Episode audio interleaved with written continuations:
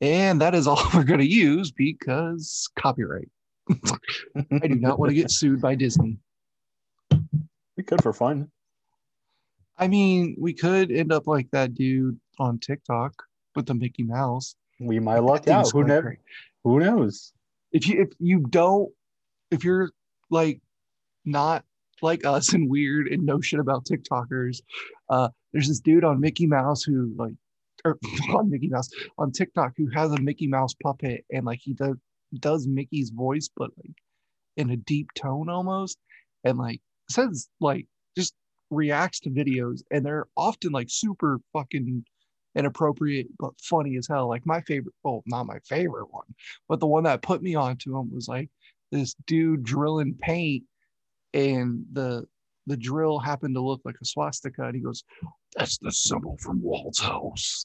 And like I lost it. Like I absolutely lost it.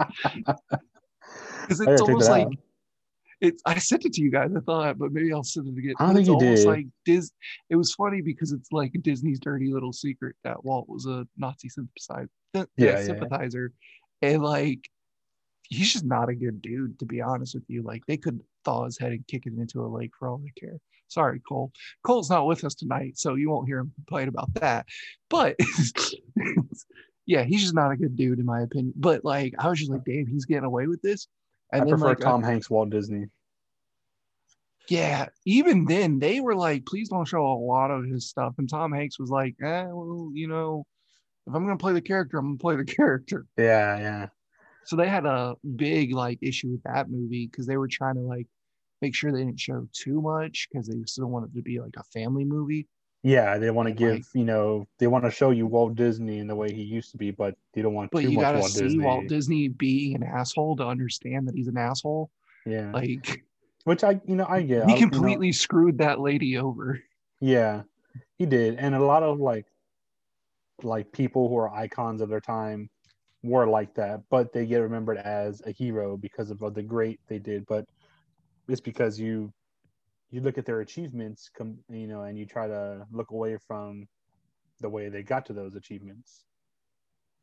Yeah, and I get it. Like it's it's a different society we do live in today.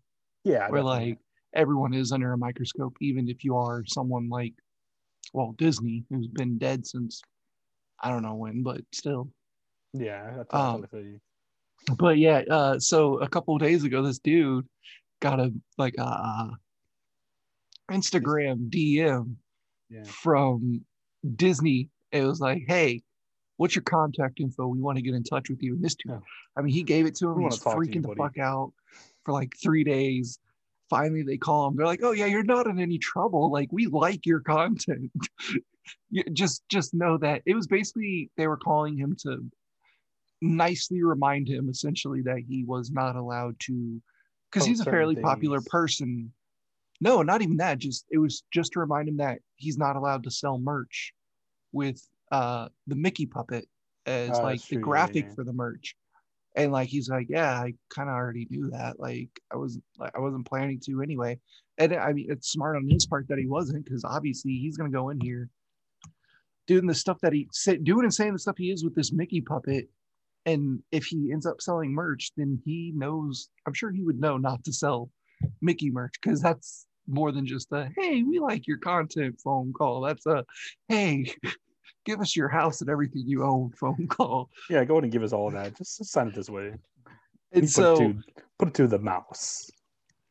and if you're listening to this like right as soon as it's up there then you probably won't see the instagram post until later or if you're listening to this because you see the instagram post we put up this awesome uh crawl because today's episode is obviously based on the title a star wars episode a star wars themed episode it was about time we were gonna have it was bound to happen that we did one so i made a crawl for our instagram post and for the episode and I tested it a couple times to throw it up on Instagram, and it got taken down within like 30 seconds of me posting it. The funny thing is, I actually deleted it both times just to see if it would go up, but I didn't want people to see the post already because we hadn't recorded the recorded the episode and I wouldn't like spoil it or anything like that. But yeah, we're we're I- a few days past uh, May the fourth and Revenge of the Fifth, Yeah. but it's okay. we we wanted to do it last week, but we waited because May the fourth. Maybe they were going to announce something cool.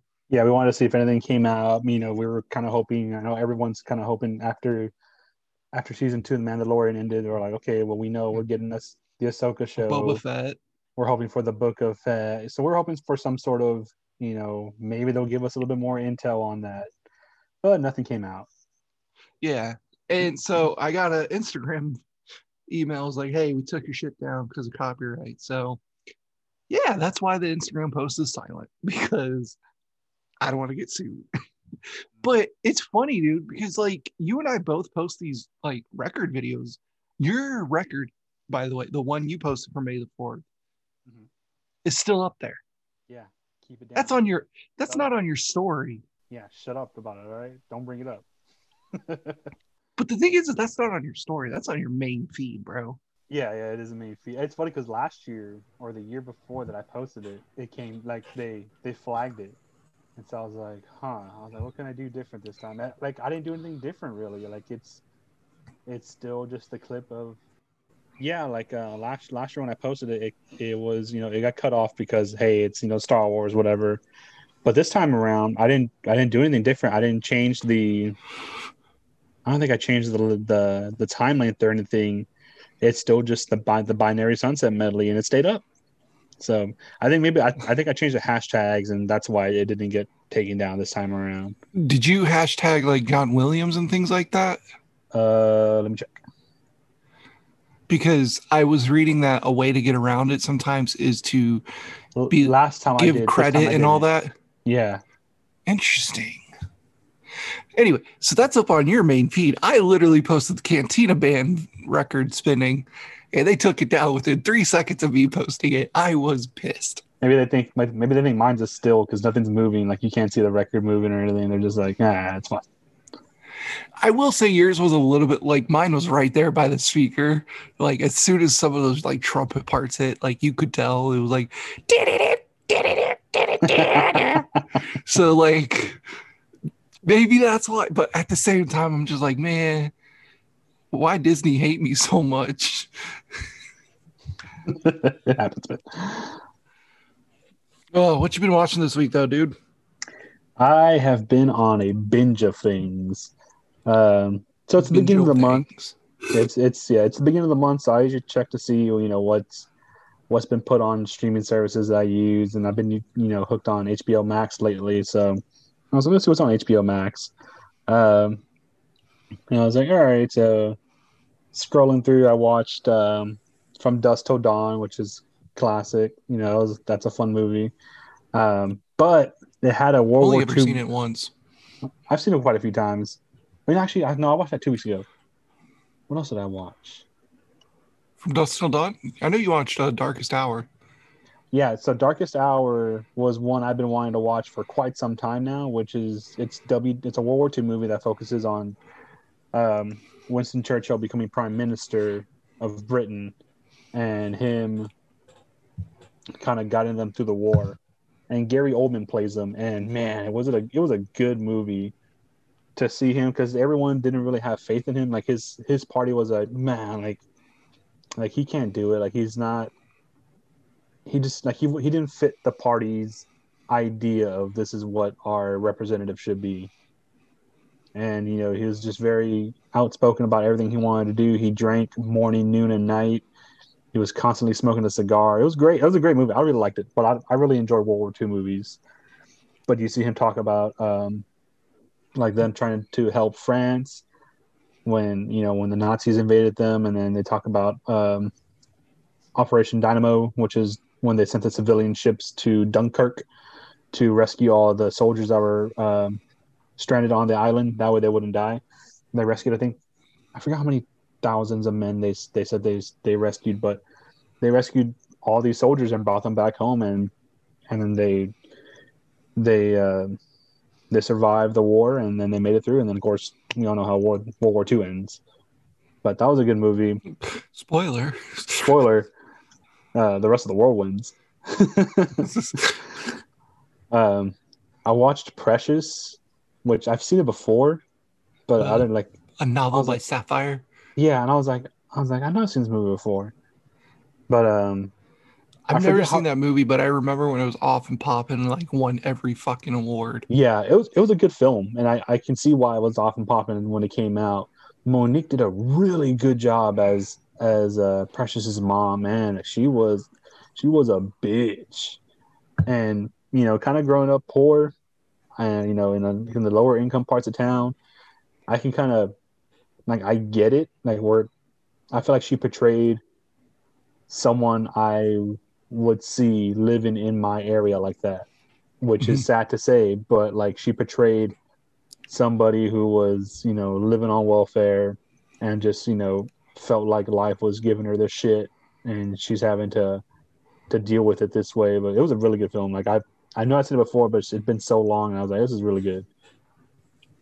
And then I watched Waterworld. So this is what I was telling you guys the other day. Uh in the chat. Yeah, you said this the other day. Have you never seen Waterworld, I've or seen did you think it was something else? I've seen Waterworld before, but as a kid, and uh, but I always got this weird scene stuck in my head about a guy who was like part machine trying to have sex with some lady, and but the thing like the thing was he had to like he had to like pull start his junk before he can have sex. What the And like I remember that from my childhood, and I was always like, I was like, what fucking movie is it? And like a while back, I read into it, and I was like, oh, it's Waterworld. I was like, okay. I was, and so I was like, I need to watch Waterworld so I can kind of, so I can see this stupid scene and just get it out, like get it out of my head, and I can move on. And so Why like, did they allow this? yeah, I was like, why would they allow that? I was like, anyway, so um, I checked Peacock, and Peacock had it, and I was like, fucking a. I was like, I'm gonna watch Waterworld. So I watched Waterworld, and it's a bad movie. Like it's it's a fun, it's a little fun movie to watch, but it's a bad movie, and Fucking terrible. it's terrible. And I was like, I was like, I was looking up the info. I was like, why are they getting such bad rap? Like when it first came out, and I was like, oh, there's all this shit happening. Like the cast wasn't happy with each other. At one point, a hurricane blew off the main set, and I was like, oh, there's like all this shit happens. Like okay, whatever. Anyway, so I'm watching Waterworld, and I'm like, okay. I was like, this is the guy that it should be. It like he there was an explosion and like he got injured. I was like, okay, he lost an eye, and I was like. I don't think this is the guy. And the movie starts to end. I'm like 30 minutes left. I was like, I don't see this dude getting uh getting dirty with the girl here. So I was like, what the fuck? I was like, I was like, is this not the movie? Movie finishes and I was like, it wasn't it. And I was like, well, what movie is it? But I knew Dennis Hopper was in the movie. And so I'm like, I'm Googling it, but I'm like trying not to Google something too inappropriate because I don't want weird shit popping up in my Google feed. If you like Pornhub. And so I'm like, I'm like googling like guy with robotic lower half or guy with uh, robotic crotch, guy with. Your FBI agent just like cracking up in his I'm just office. like- Like, I'm what the fuck's Jesus, this new man. issue today? And I was like, I was like, you know what? what? Let me search Dennis Hopper movies. So I'm like, I pull up Dennis Hopper, and I'm looking through his filmography, and I was like, it said Waterworld '95, and then the next movie he came out in was called Space Truckers '96 in, in '96, and I was like, oh please not this like don't let this be it and so i look up the movie and like i look at the stills and it's the movie that i'm thinking of. And i was like oh no. Because like i pull up the imdb it's like one star. Rotten tomatoes has like a 10% on it or some shit like that. It's bad. And i was like this is the stupid Hey man, movie. sometimes those are the best movies though. I was I was really hoping to be good because it was like a sci-fi comedy, but Dennis Hopper's a space trucker, and he's trying to get out of a situation. What exactly is a space trucker? Because in my mind, I'm imagining ice road truckers just like he's just floating in space on a green screen. It- essentially, he's he's driving a semi in space, and he's just, he's hauling. And in the, in the beginning, he's hauling pigs, and um, the guy he's trying to sell the pigs to, he's like, "You're fucking late, man. Like, I'm not gonna give you the money." So he's hanging out in the diner, and the guy shows up, and they start bitching at each other. They start fighting. Somebody shoots a gun in the diner they're in, but they're in space, so it hits a window, and the guy he's fighting with gets sucked through the window, and they're like, "You just killed that guy." And Dennis Hopper's like, "Fuck, I gotta get out of here." So he goes to this like this sketchy looking dude is like, look, I need to get off the spaceport. Can you help me? And the guy's like, yeah, I can get you off the spaceport. You take this load out of here, no questions asked, and I'll get you out of here scot free. So he's like, son of a bitch, I'm in. But it's like it's him, you know, the the waitress he's in love with, and then some new rookie dude who kind of just like befriends him to come along. And Just the character that they needed to write into the movie. yeah, basically just the character that you write in the movie. So they escape, and like their truck gets damaged in the ast- in some asteroid field. Then they get picked up by space pirates, and uh, this is the guy. Like this is the the leader of the of the space pirates is the robotic guy that's been stuck in my head. I was like, this is the motherfucker. And his Hopper's love interest was like, look, I'll have sex with the guy so he can let us scot free. Oh god. And uh, I was like, oh god. I was like, all right, let's just get this stupid shit over with. So they go up to his quarters, and he takes off his clothes, and he's half robotic. You know what I mean? And uh, he's like, I have, I, f- I forget what it what it was, but he called it a he called it a Wang pulse, and that's what his junk was. And he's like, he starts to pull like a like a pull rope, like if on, on a lawnmower. He starts to crank it, There's a snake in my boot. dude, he cranks it, and you hear it go the high the high hum, and they like they they show the girl's reaction, and you see like a blue light like glow on her, like he and like his junk's blue lit, and I was like, what is fucking happening? We got Luckily- Bluetooth though. Luckily, they don't have they don't have sex. He like she like dis- uh, disconnects like one of his tubes that keeps his, over, his overall body running and all this shit. And that's about as far I'll go into the movie because it's it was a shit show. But I was like, okay, I've seen this stupid movie. I paid five bucks to see it. It was the worst five bucks I've ever spent. But at least I was like, okay, it's out of my system. I can move on with my life. It was so bad. Sounds- It was so that bad. sounds fucking terrible. It was it was really bad. Let's see. I'm looking through my photos real quick to see because I know I've watched some stuff. Hmm. I watched like Lords of Dogtown. Nice. That movie, like, for me, I don't know. That movie's just always good, no matter what. I think I've seen it once, but I don't remember it very well. Mitch Hedberg was in it for a quick second. Uh, R.I.P. Mitch Hedberg, dude. dude, one of the best comedians out there. Yeah. I saw someone say something like he's like a he's like doing the best dad jokes and stoner jokes put together, and I was like, oh shit, that's true. But also, oh, in the movie or like in general? Because in in general, Just like in, all over his comedy. I mean, think about like his his little cameo that he had too. in. Oh yeah, but think about his cameo that he had in a um, ah, what's it called? Oh, that '70s show. He was in it for like five episodes, maybe, and it Yeah, was yeah, just a bit part. But one of his most memorable lines was something like, "I did not lose both legs in Vietnam to uh." Or he was like, I did not lose my right leg in Vietnam to serve snotty teenagers. And Kelso goes, uh, you got both legs. He's like, I did not lose both legs. something like that, something stupid like that. My or my other other one was like, I used to do drugs. I still do, but I used to too. Yeah.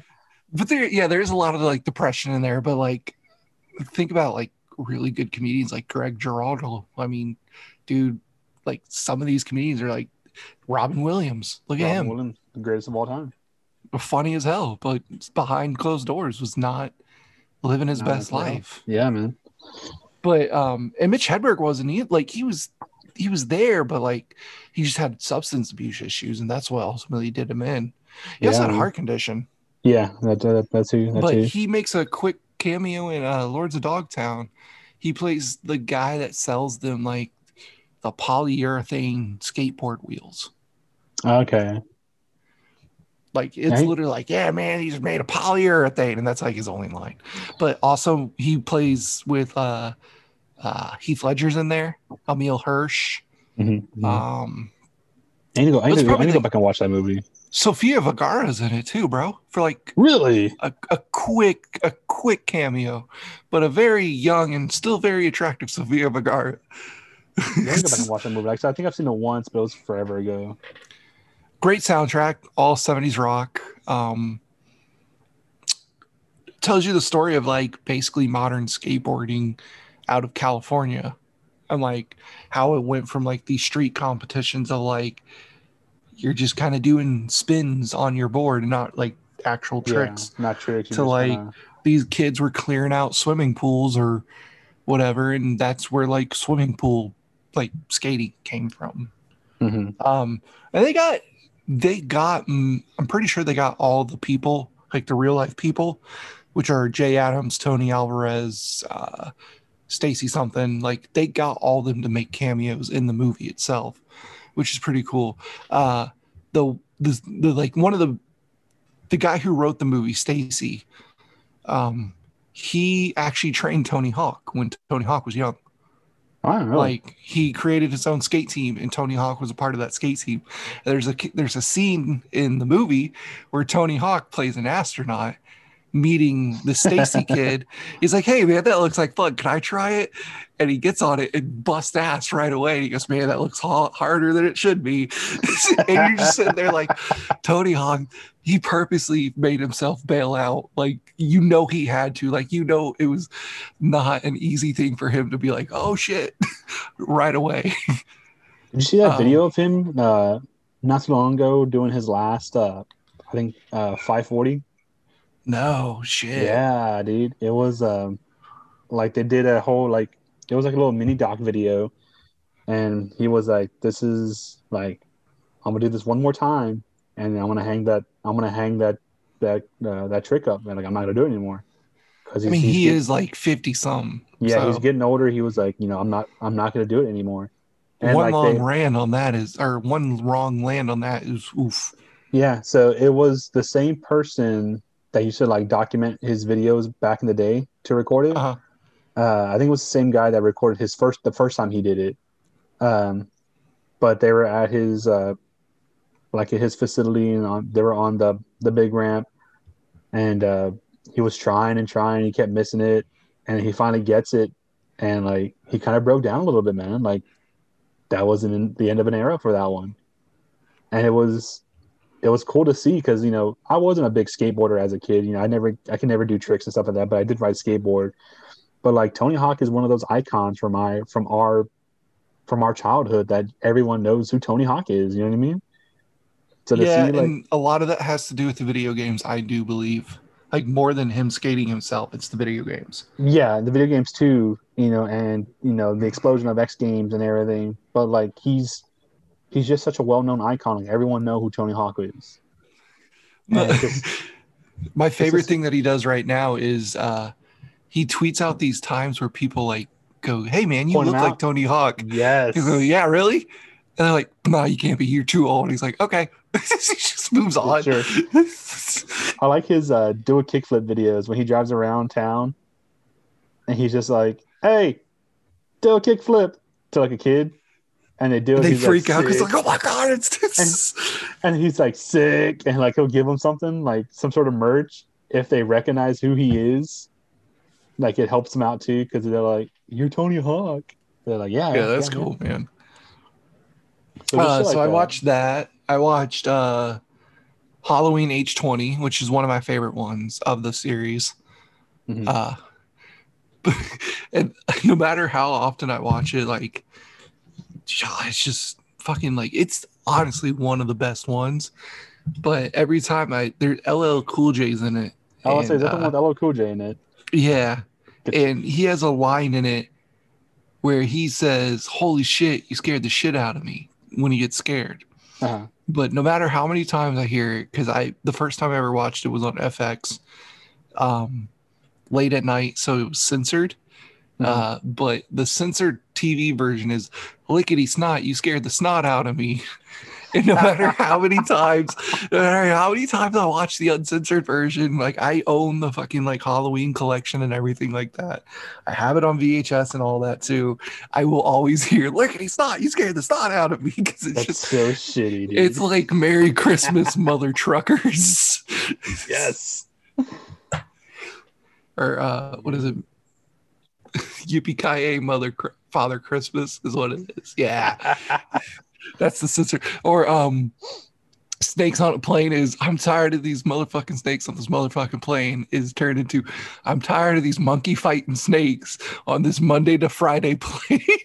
so bad, man.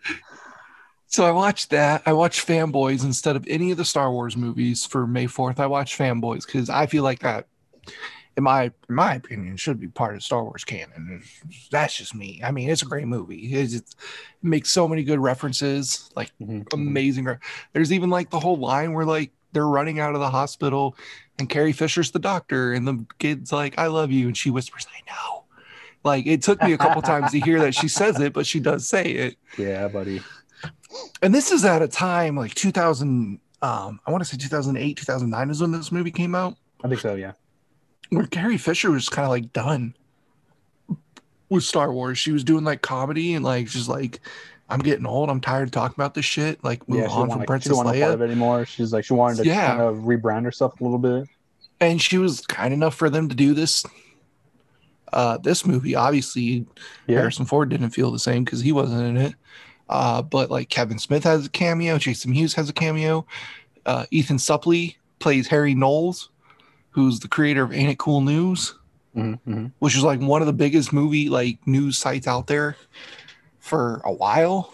I don't know if it's still around or like how it's doing or whatever but uh yeah like oh um the dude that plays darth maul what's his name? Like ray fisher? No not ray fisher. That's the dude that ray park. He's in it. He plays the security he plays like the security guard who like when dan fogler like picks up the lightsaber and tries to attack him with it he Uh-huh. pulls out a second baton and does this whole like because yeah dan fogler's just like oh shit. I need to go back and watch that movie. It's been so long since I've seen that one, but I, I love it's funny. It It holds up. I I will say that like after you watch like after it really had a good impact on watching it when Force Awakens came out because they had that whole uh campaign for a while for this dude uh, that had cancer who's going to die like before Force Awakens came out to get him to see Force Awakens. Yeah, and they and they were able JJ to. Abrams was able to do it, and got it to him. So it took on a whole new life there because it was like, oh shit, this is a, like because people who knew about fanboys because it was still kind of low key at that point. Yeah, I feel like it, it was still, you know, like it's one of those movies like you've you have to just know about it to, you know, Yeah, and it's just like it's it's a great movie for the Star Wars fandom, but like I said, like I said, you have to know about what it is, and especially for the Star Wars fandom that are our age that grew up on the hype of Phantom Menace. yeah, exactly, like because that's that's a trilogy that came out when we as as we're children. And then even like people like my uncle who grew up with the original trilogy and like were like, well shit, like this is the first time they made one in like what 15 years at this point. Like it's been I want to say 1985 was the last Star Wars until 99. Yeah, I could like be wrong on that. But like there's like there was all that kind of concern about like what if this absolutely sucks? And obviously you get everyone like "Oh, prequel series like I love but, prequel uh, series, man. I do too. Like I I can see why there is hate from old heads, but like honestly, it's it's a little bit more philosophical, I believe, the prequel series because they do delve delve into the more of like the the almost religious aspects of the Jedi and shit like that. I remember reading a reading a uh, an interview from Lucas, and he, I want to say he explained it as like like an opera.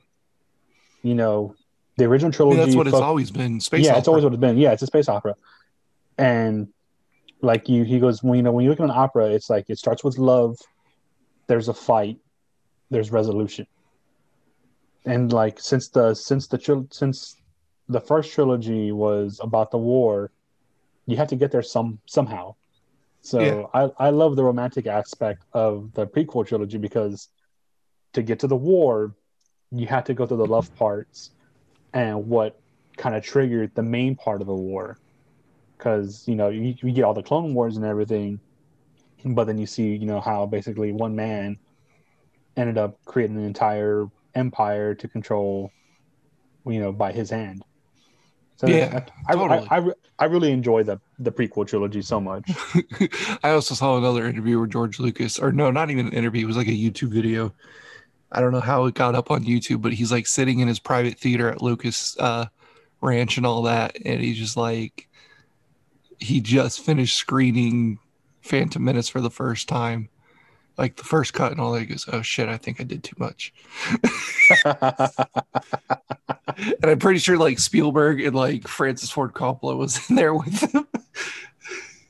Just imagine. You, you Yeah, remember wasn't they were at all man. It's pretty good. you were all like he was like he he came up with them he came up with spielberg and francis ford coppola and kubrick like i'm pretty sure lucas like did some shit for coppola before he became you know george lucas as we knew him and like Weren't they all? you gotta remember same, george uh, lucas's first thing was american graffiti which was a Weren't- love letter to the 50s Weren't they all in the same uh like uh program at Disney at the time?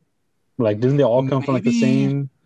I don't know if it was like disney or like they just all happened to go to like the same film school or something like that I think it was like like some sort of like I don't know if it was like some sort of Disney film school, but I think they were all in the same film school at the same time. Like like it was Spielberg, Lucas, uh, Kubrick, and I was like, God, I was like, can you imagine like just all these guys in the room and like them being buddy buddy, like you said, like, you know, Coppola, and then see what the fuck they made like yeah, and, like, Godfather, Godfather, The Shining, The Shining, Eyes Wide Shut, shit like that. Fucking Spielberg, just name any movie of his and you got a hit right there. yeah, Fuck it, Schindler's List. Like, come on, E.T., Jaws. Jaws, Jaws two, Jaws literally created an entire 3D. generation of people to go in the water. Jaws, Jaws 3D 30. has the greatest fucking ending in the world. Don't Jaws me. thirty one, if you want to you know reference Back to the Future. but then you get like then you get to the point of like where George Lucas is almost like Walt Disney. Like, yeah, you like the shit that he does, but he's not a good person. Like, yeah, he's a piece of shit. Like I was listening to uh, Fatman Beyond the other day, uh, and they were talking about one of the original like Indiana Jones movies, and apparently George Lucas kept pushing for Indiana because it was like the one where Indiana Jones had like a girlfriend or something like that. But apparently Lucas kept pushing for the the girl to be 13 years old. Like it's it's really weird. And this That is in this like this isn't like a book that you can read about like the making of it and all this. okay, And like Coppola or yeah, I'm pretty sure it was like Coppola and it might have been Kubrick actually. It was either Coppola and Kubrick or Kubrick, it, but definitely Spielberg because obviously yeah, Spielberg's the one who did Indy. Uh, we're just like George, what the fuck, man? Like, no, like that's not gonna happen. Like, you can say like they knew each other when they were younger, but we're not gonna make it an active like 13 year old girl or anything. Like some weird shit. And then like the whole thing about when um Star Wars got sold to Disney and what he said when that happened, like that was pretty fucked up to say. He was like, I feel like the uh my property was sold to white slavers. And you're just like, bro, like, you just made how much money? You're gonna say that shit right there? Like, come on. Yeah. Plus, you were still involved. Like you still had a hand in things. Still have a hand in Like- things. There's there is pictures of Jon Favreau and George Lucas on the Mandalorian set where George Lucas is literally like about to cry holding Grogu or Baby Yoda or whatever you want to call it. Mm-hmm. Because he's just like, this is my child. Like this is this is this is my, literally my baby right here. Yeah, yeah, yeah. Like, like, they were is- cool. Like Favreau made a point to get Lucas on set as much as he could. So did uh, Dave Filoni, who also like co-produced it and co-wrote it with uh, Jon Favreau. Like they made it a point to put Lucas get his involvement as much as they could. Now, Yeah. if it, it's not like a creative involvement, obviously, but like just to have him on set and to be able to be like, hey, how Give, would give you an do opinion, this? like well, you know, pick at his brain a little bit. But yeah, obviously, like that whole comment probably didn't really mean what he thought it meant. And like, I'm sure they've patched things up since then between Yeah. him and Disney. But at the same time, like, you cannot, like, in my opinion, you can't really like make X amount because it was like a bunch of fucking money they sold it Yeah, it was it was massive. and then say something like that. Like, that's just bad, poor taste. Yeah, it was poor taste. You know, and granted, like you know, it's it's the fact that he sold to Disney. Like it's done so much for. I wouldn't say I wouldn't. I don't want to say done so much, but like there's just been an explosion of Star Wars since it's hap- since it's happened, which is great. But I think know, without Disney, we wouldn't get the new trilogy. We wouldn't get the Mandalorian. We wouldn't get fucking mm-hmm. Boba Fett getting his own TV show we, would- yeah, we- thirty something years after his debut on a Christmas special. we definitely wouldn't get the the series, all the series and everything. Maybe a trilogy, but you know how how involved would it be? You know, like how where do you go with it? They, I feel like Disney did it so they can introduce a whole new generation of people. Which you know, Lucas would have done the same thing because the you know our parents and now us, if we had kids, would be taking them to the movies too. But I feel like it maybe Lucas was just at that at his ceiling already. Like it needs it needs more. So he had to sell. You know, it would you know it would need someone like a Disney to really take it over the top to get what you needed. Yeah. I mean, like, the thing is, is like, I think you're right there with like saying that uh maybe we would have another trilogy. Maybe it would be a Lu- another Lucas trilogy where he CGI some things and like that's that. Like you get the prequel trilogy just for like a new generation. Yeah. Um, but I don't think Lucas would have the thought, and I don't. I don't want to say it's like just because he's not creative anymore, but it could be just like with age and he doesn't want to take on too much or something like that. I don't think we would have got things like Solo and Rogue One without Lucas or with Lucas. Yeah, uh, Because I mean, look at it. They're called a Star Wars story. They're side stories. Yeah, and like to to have him try to you know oversee all these projects. If you you know, and like I said, with his age, like he couldn't, he wouldn't be able to handle all that. To to give us all this content as fast. And granted, I I wasn't too happy with how fast the movies were coming out because I feel like it was just you know it, it was back to back to back, but you know I think I I can see where you're coming from, but part of me was like, they did it the smart way by doing canon, side story, canon, side story, canon. yeah I feel like if it was sh- three years in a row straight canon, no, it wouldn't Yeah. have worked. right But they're also doing it the smart way this way too by focusing on Disney Plus content with ah- Ahsoka, uh, the Book of Fett, Bad Batch, um, was it uh, Mando se- or Mandalorian, uh, the Obi Wan series. the Command Squadron or something like that? There's something Squadron. There's another one coming out too. Another show. Oh, the Patty Jenkins one. yeah, yeah, yeah, yeah. Is that Disney Plus or is that a movie? I think it's Disney Plus. I don't think it's a movie. But yeah, I know what you're talking because, like, yeah, and not really releasing anything big in theaters. Like, I don't, and honestly, I don't know where you could take this the saga anymore. See, I Like, think I that's the, feel I like- think that's the thing. Like with all the The story, I feel like, is good now. Like, it's it's done. yeah, and like, but then again, like with all the backlash that everyone was giving it, you know, because Star Wars being one of the biggest fandoms, if not the biggest fandom in the in the world, it's also the most, uh, you know, judgmental because But like you and I said in our group chat, the biggest problem with fandoms is the fucking yeah, itself. it is the Like, fandom. So I feel like they, you know, they needed to hit the brakes on the movies, which I'm glad they did. I'm kind of glad, you know, the ones, the trilogy that um, the guys from Game of Thrones were supposed to do kind of fell through. I'm glad they kind of pumped the brakes and all that. Let's Well, focus on the it's show. because it's because they would have put out two really good movies, and that third one would have been trash all the way. To- yeah, let's be I real. mean, Let's yeah. be real. I mean, but I like like I've like I like the new trilogy. I like what they did with it. You know, it's it's fun watches, and I, and like we've said in the past, like you know the the other movies are not award winners either. You know, they're not you know movies, and yes, they're movies that you know that are like the symbolism of a generation, but they're not award winners. You know, and these ones are are the same. They're not award winners either. You know, they're not winning best, you know, best, you know, best movie, best, you know, screenwriter. They're not winning like all of that. They're yeah, just good movies that you know we enjoy for like nostalgic reasons and And honestly, I think if you're going to be a Star Wars fan and come into the fandom, and this, this, I feel like I'm a casual Star Wars fan, like as casual as you can get, because um, I've seen all nine movies. And that's about it. And I've obviously seen the first two seasons of Mandalorian. I never watched Clone Wars. I didn't get into all the side stories and the comic books and stuff. Or obviously, and obviously, uh, Solo and Rogue One as well. But I never really got into like the the cartoons or anything like that. I don't get into like the extended canon or whatever they want to call it.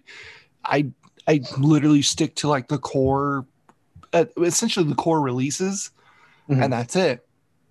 And this might be some toxic like fandom coming out of me, but I feel like if you're going to be a Star Wars fan and you come into a Star Wars fan fandom and be like, these movies are the greatest thing ever, they should win all the awards. You're you're not coming into the fandom for the right reasons. Then. No Because you're you're the only things if you want to see these movies win, win awards, then watch like the pre-show where they give the awards for like best visual effects or something like that. Because it's the only thing this movie's ever going to win.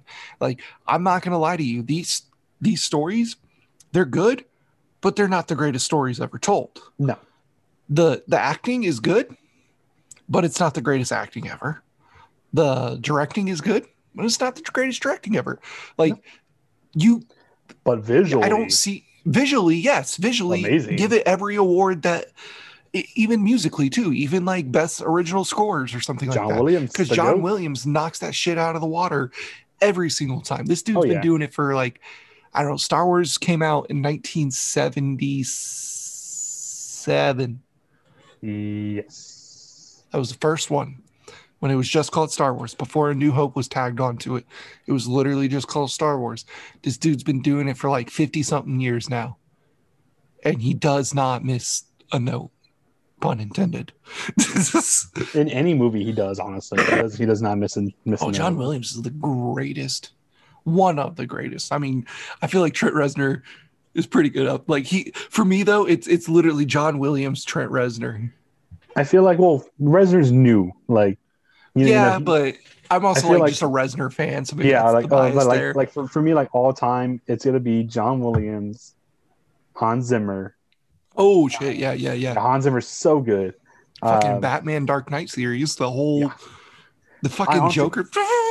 honestly I um I got the the soundtrack for Interstellar because it's one of like one of my favorite movies, and the the cornfield chase uh track he does in that brings me to the tears. cat was like, "Me too." yeah, the the track in that one just brings me to tears, man. Like it's it's so powerful, and just hearing like I'm gonna shoot myself in the foot here. I can't believe I said this. I, I hate myself for saying this. That I would go John Williams, Trent Reznor. No, bro. John Williams, John Carpenter. Let's be real here. Why would I? Come on. How could I forget the goat? and no disrespect to Ennio to Ennio uh, Morricone. I just say I don't watch enough of his uh his Honestly, the only things I know him from are Hateful the Eight. Django Unchained. Not, not even he Django? was the Django Unchained. yeah uh, he got pissed because Quentin Tarantino didn't necessarily get permission to use his stuff yeah and told him that he would never work with him. And then, you know, Hateful Eight, which that Hateful Eight soundtrack, mm, perfect. Chef's kiss. It, it literally like it makes you feel cold. Yeah. But like, you know, he's he's really good obviously too. You know, he's probably one of the greatest of all time who's just who was who's very underrated, like because of he probably has the second most recognizable uh, sounds that Yeah, definitely. because literally like if you think of sound like just scores i would say uh star wars obviously Mhm. and then good bad and the ugly which plays the ecstasy of gold in it Yeah. which fucking um metallica opens every show with ecstasy of gold Yeah, that's their like opener. Yeah. Good shit. and they- it's not even them playing it it's just like them playing the the sound like, yeah, it's just the, them playing, the playing the track. It's not even them. It's just track being played. uh real quickly though i also watched almost famous which have you ever seen that No. Maybe. so it's made it's written and directed by cameron crowe who is Uh-huh. known for jerry maguire Uh-huh. Show me the money. Uh, but before he was a before he was a, a movie maker. He actually worked for Rolling Stone magazine. He was one of their youngest writers. He was only like 17 at the time. Wow. Okay. Uh, cool. But so in Almost Famous, he follows this band, uh, not a real band, but it's loosely based off of Gregg Allman because, or not the Allman Brothers, because Allman that's the band that, yeah, because that's the band that uh, Cameron Crowe act legitimately followed for Rolling Stone magazine Okay. back in like the 70s or whatever. There's a couple like uh photos that they show throughout the movie that Mhm. like if you see it, it's like it's the actors, it's like Billy Crudup and uh Jason Lee are the two big people that you would know from the band.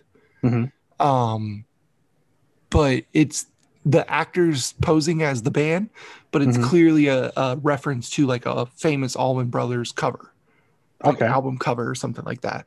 Um, so it's about him following this band and kind of like finding out who he is, falling in love with a girl named Penny Lane, and like it's just it's it's it, it's not gonna work because she's a groupie, but she doesn't want to be called a groupie, but she's a groupie, Right. shit right. like that. It's really good. Uh, they call him the enemy the entire time because he's a rock journalist, and then like uh, Philip Seymour Hoffman's in it. oh. Yeah, he plays the guy who like created Creem magazine. Okay. So he's kind of like his mentor throughout the episode or throughout the uh the movie. He's like, yeah, man, these fucking rock journalists, man, they'll fucking tear you down, man. He's like, but you are one. He's like, I'm a different breed, man. Oh, I'm different, man. Don't worry about me. Don't write for Rolling Stones. They'll edit your shit without your permission and shit like that. Like, uh, and then uh, Penny Lane's played by um, Goldie Hawn's daughter, Kate I don't know Hudson. Kate Hudson. Yeah, yes, yes, yes. Which is always funny to me that like technically no not even technically well yeah technically i don't think they're married. Her stepdad is kurt russell. So weird. right? Yeah. there was this she dated zach braff for a while and they went to a halloween party and zach braff went to the halloween party dressed up as jack burton from big trouble in little china. It was the best. I absolutely loved it. Uh, but um Anna Paquin's in it. Uh, Frances McDormand's in it as well. He Okay. plays like basically Cameron Crowe's mom. okay, um, cool. It's a really good movie, great soundtrack. Um, like a bunch of 70s rock again, things like that. Um, which is like what Lords of Dogtown did too as well. Mhm. Um, there was like uh they went to a concert and like Bowie happened to be there and like they his first concert that he went to to get a like a write up on Mhm. was about supposed to be about Black Sabbath. So like they make modern movie re- or music references like Okay. that. Like it's not like a fictional world where like the band that he's following is the greatest band in the world. No, it's like some mid level like they're called Like like, mid-car. Stillwater. yeah, yeah. they're they're still growing. Yeah. So like they're like I don't know, they're just like one of those bands that like, yeah, you know who they are, you might recognize a song, but you probably don't actually know who they are kind of deal. Right. Uh Billy Crudup does acid in the movie. That's where you get the line of like, uh, I'm on drugs, I'm a golden god. That so if you ever hear someone say that, that's where it's from. It is like, Okay, like, what do you want? What do you want Rolling Stones to know your last words are? He goes, uh, I'm on drugs. Um, and then I also watched what did I watch last night? Oh, last night I watched Freddy versus Jason. nice. Which-. Gets a lot of shit, but doesn't need to get a lot of shit. But we'll talk about that later. Anyway, let's get into the Star Wars, more Star Wars talk here. Real, real quick, I forgot uh, to mention earlier. We I just watched a documentary on Netflix called The Last Blockbuster. Oh, I could not finish that. You could have finished it? I was bored out of my mind. Really? Yes, I liked it. I thought it was. I thought it was cool. It's quirky. I thought it was super slow. Eh, I, I think I, for me, it And, was- I, I'm a huge documentary fan. I liked it. Uh, I thought it was good, and we also watched uh, American Murder, the Watts story, the Chris Watts story. Chris Watts, Chris- He murdered his his uh, his wife, two daughters, and the wife was pregnant. Uh, I still have not brought myself to fucking watch that. Like, I know the story because I followed it for a while. Yeah, we When it first happened? news. I just like I me knowing what happens, like I just ooh, I want to watch it, like because I like doc, like I said, It I like doesn't- it documentaries. doesn't- it doesn't I don't want to like it doesn't get too detailed. Like you see, like the the police for videos that of, of them uh, of them talking to him, you know, taking the polygraph and all that stuff. But they don't get super detailed. Like you see, they they bring up text messages between them and all this stuff. But it was pretty good. Uh, but it wasn't nothing too new for me to to know what it was. Um, and then, like I said, we did, today we watched the last blockbuster, which you said was slow, but to me it was it was good. Only because they we talked about blockbuster in my business class last semester you know and what you know what brought them to fail which everyone thinks netflix is the main reason which it wasn't. It was just like the last nail in the coffin for them. But it, it was a good it was a good uh good little documentary. Brought back some nostalgic feels for it Yeah, I do miss. I mean, obviously, if you're you're listening to the show or you you know our show, I mean, the whole color aesthetic for our show was like me literally just going, "Hey, let's make it blockbuster colors," because like they just bring back fond memories. Like maybe I'll It's one of- rewatch it again, but like you should watch it i mean kevin smith's in it like that's your guy right Yeah, there. I I he's watched that like, scum the- villainy he's hanging out there Yeah, I watched like the first 30 minutes of it, but uh I'll speaking of documentaries, I did watch the Netflix documentary about uh Biggie Smalls, oh yeah Notorious? B.I.G. It's called like uh I think it's called like Biggie, I got a story to tell okay or something like that.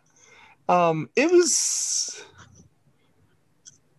run of the mill kind of deal, I guess you could say, about like it hits, you know, what you know about Biggie. hits the, all the points In a way, they kind of they wait to talk about the Tupac stuff Mhm. until like the last 15 to 20 minutes Oh, and they on now. more or less gloss over it. It's just like, yeah, yeah, as you know, you know, him and Tupac, they did some stuff together and then they weren't friends anymore and then they both died. Like that's kind of how Oh, that's a shame. that's kind of how the last like 15 20 minutes went um and it, it goes back to what we were saying about walt disney and even george lucas earlier like you like someone you like what they do but they're not necessarily like an idol They shouldn't I be should say- because of what they did. and like what- i'm not saying biggie was to. like a yeah i'm not saying biggie was like a horrible person like it's it's well documented and well known that like before he was a rapper he sold drugs like he that's what he Yeah. did uh but it seems to me like anytime they bring up biggie they have to bring in puff which is understandable because puff is the reason he got on a label and all that um but it seems like puff is so hell-bent to make biggie look like an absolute saint that it comes off as like biggie can do no has done no wrong in his life Right. and what i feel like Suge that's Knight? Did kind talk of about Suge Knight a lot? they didn't really mention Suge. No. Actually, I don't think they mentioned him at all. I feel like Which is again one of those things I thought was weird that they kind of glossed over because I feel like the reason he died it has a lot to do with Suge Knight. yeah, it definitely does. Just like that whole East Coast, in, they they want to say it's imaginary now because they don't want to deal with it, but like there was an East Coast West West Coast beef. It oh, ended Oh, yeah. when Biggie and Tupac died because they were probably the two biggest names that like would be associated with it. But there Yeah. was a beef. There was shots traded on records and all that. Like you can't say there wasn't. You can't say it's imaginary. I mean, fucking, he recorded it like probably like six months before it actually happened. But Biggie literally released a song called "Who Shot Ya," and it's not about Tupac. But by the time he released it, it kind of became about Tupac. Yeah, I just it was coincidental, but the timing and everything. But it got me to because I realized I had never like actually like other than like hypnotize and juicy, Mhm. like those are the only songs I would know off the bat. Uh, but it got me to actually go back and listen to his two albums that he released while he was alive. Well, technically the second album is uh post ominous, but um it was released like six days after he died. Yeah. So I don't know if they can they considered it as like a when he was alive album, but even though He was just- Uh, like I mean, he was alive when it was, you know, obviously, like he put sort of but yeah um yeah it was it was interesting. They interviewed his mom and stuff. She was really sweet to watch because she was like i've i've only ever listened to the albums once and that's all i wanted to do. Like after he died i put him on once and never again. Like i just i didn't want to see him like that like this wasn't like it was my son but it wasn't necessarily my son you know what i mean Yeah, it was an interesting documentary. I like documentaries like that. Like there's a whole docu series on Netflix called uh, Hip Hop Evolution, Mhm. which is like two seasons long. It's really good. Um, but they each episode they take different. Like they start out with the birth of hip hop. They end that season with the uh, the start of gangster rap. Then you get into like southern rap. So they talk about Texas rap you know, uh, UBK. I mean, sorry, UGK, Underground Kids, Yeah. Kings, or whatever it is. Um, Paul Wall's interviewed in it at one point. Like, Oh God, Paul Wall.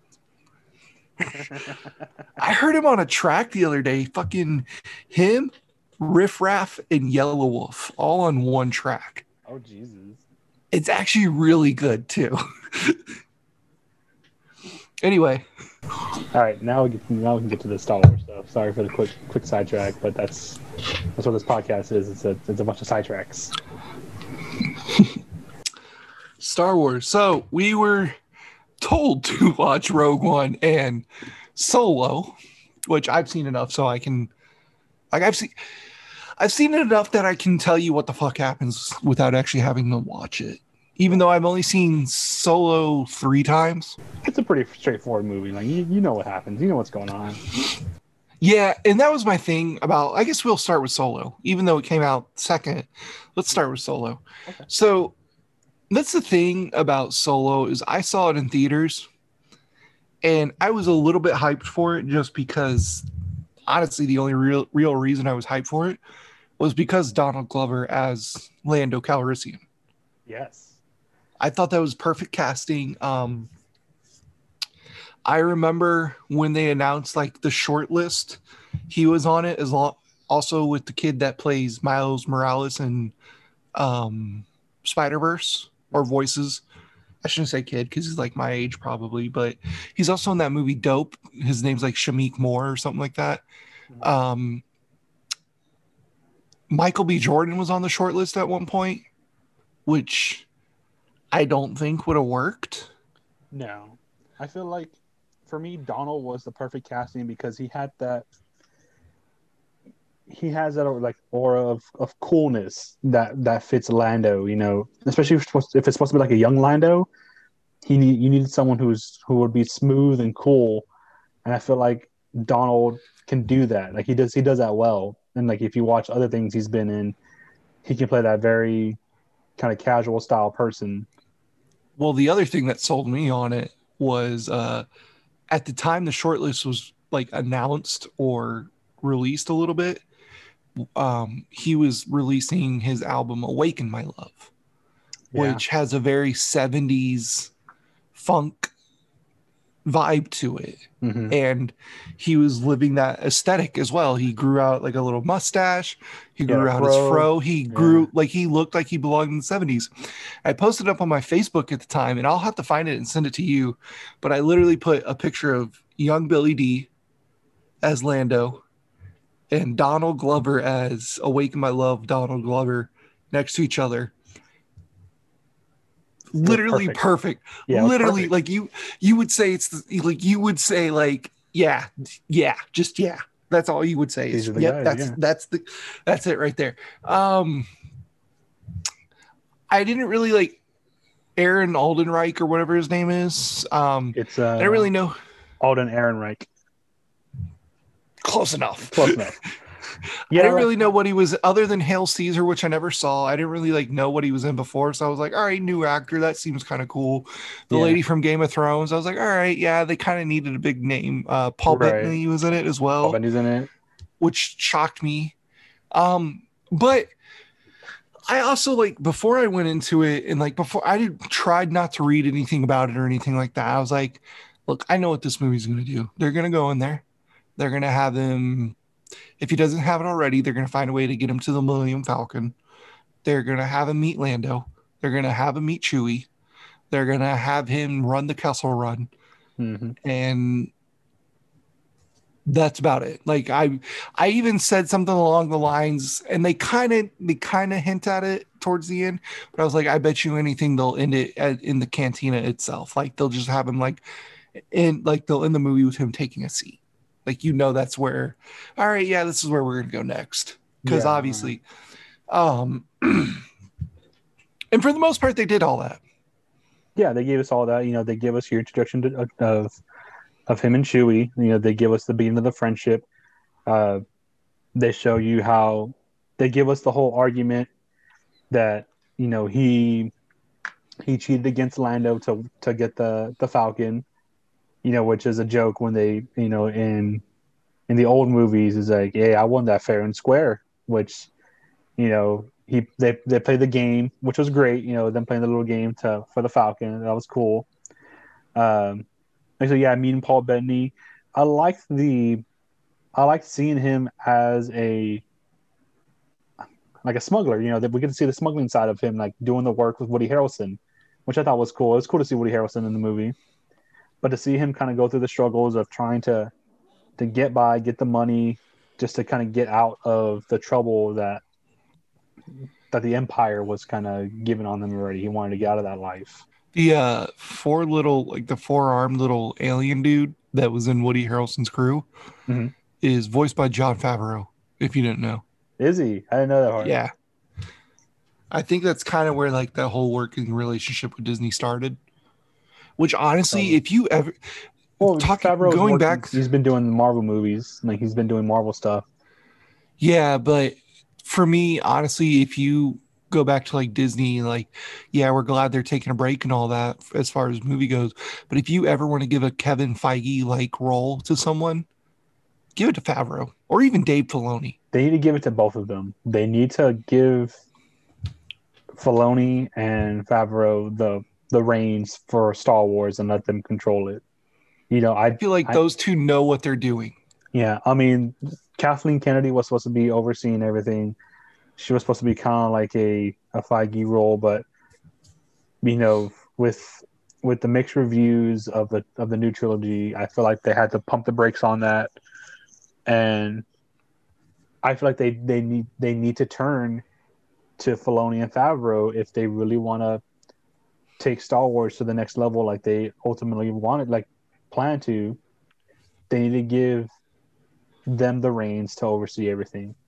I mean, and granted, like I said, it, it's I, I like the new trilogy, but obviously there was you know there's some flaws in it, and everyone wants to point the finger at someone. They all kind of point at Kathleen Kennedy.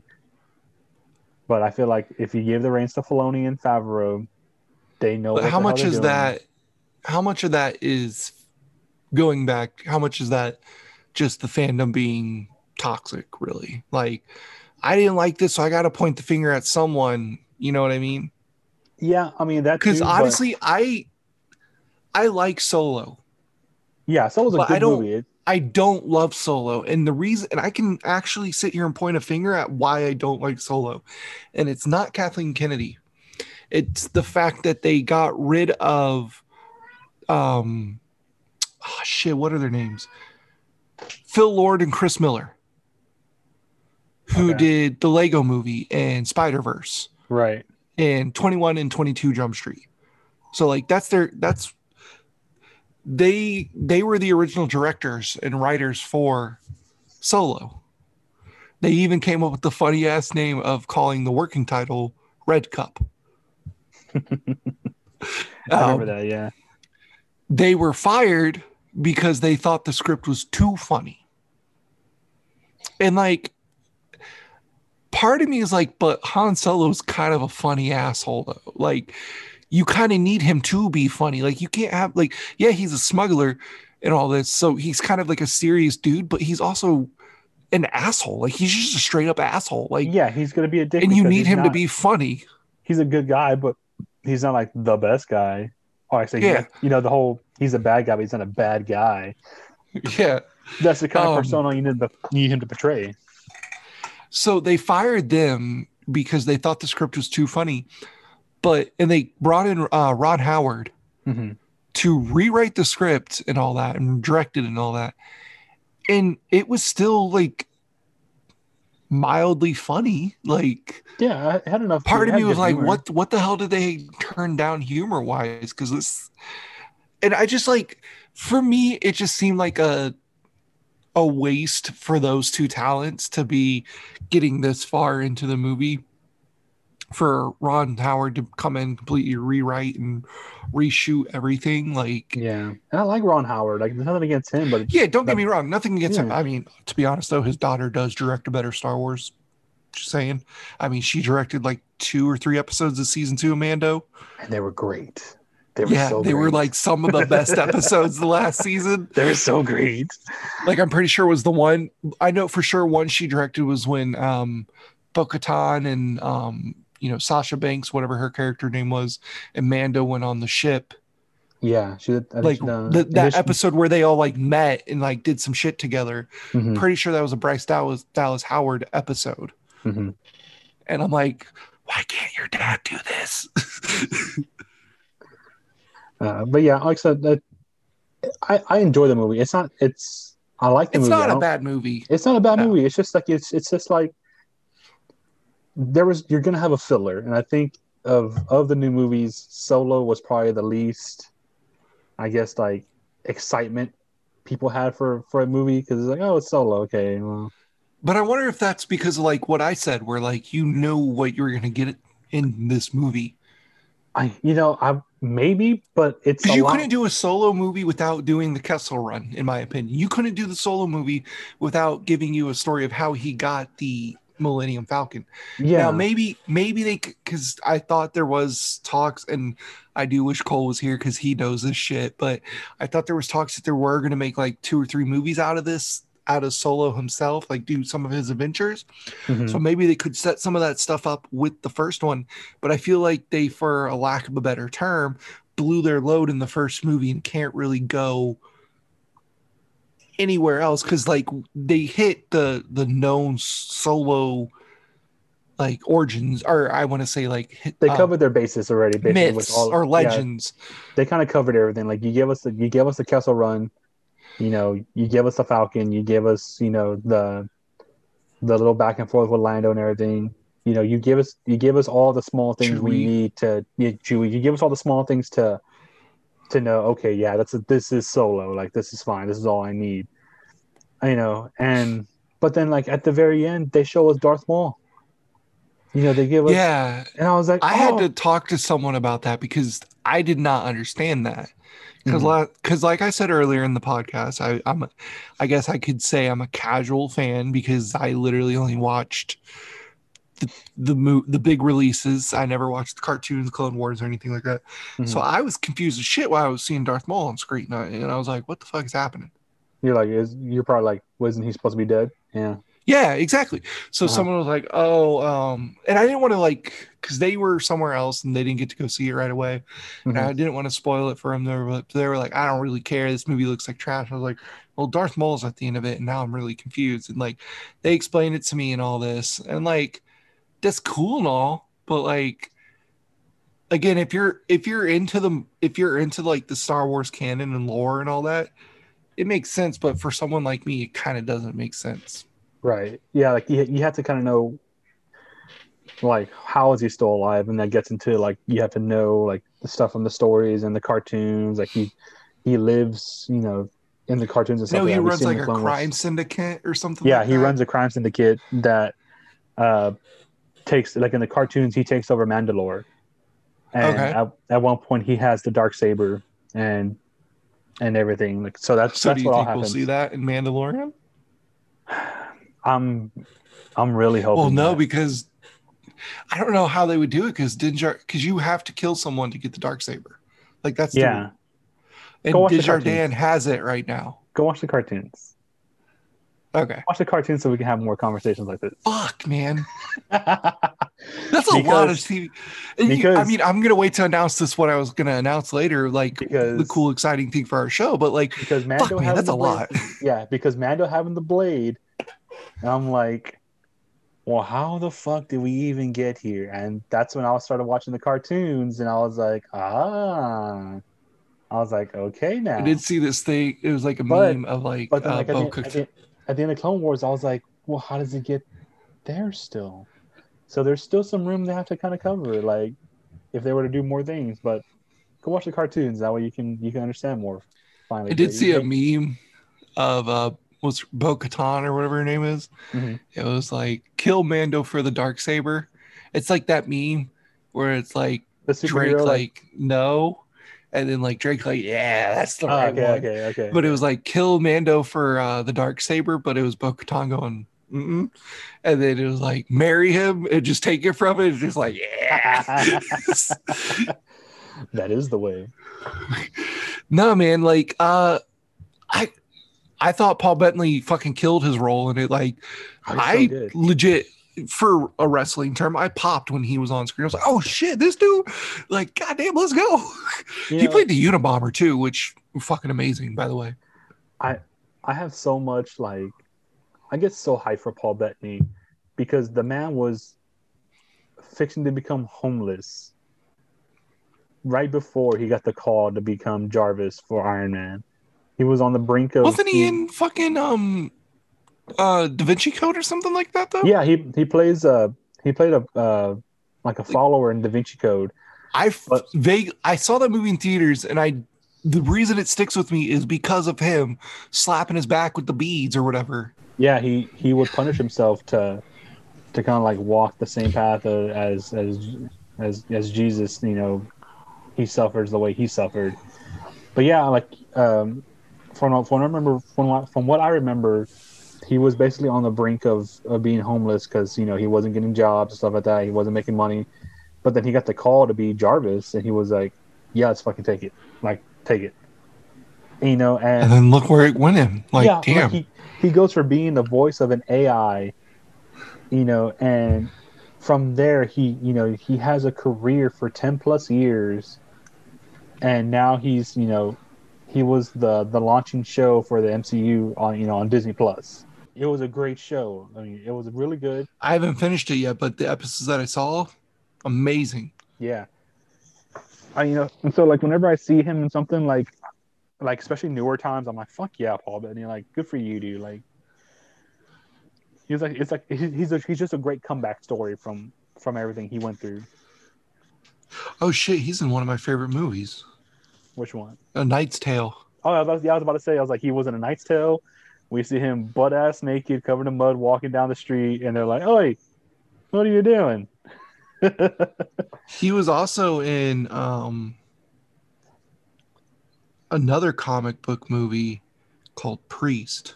yeah, I remember Priest. Priest was a good movie. I wish I would have done more of that.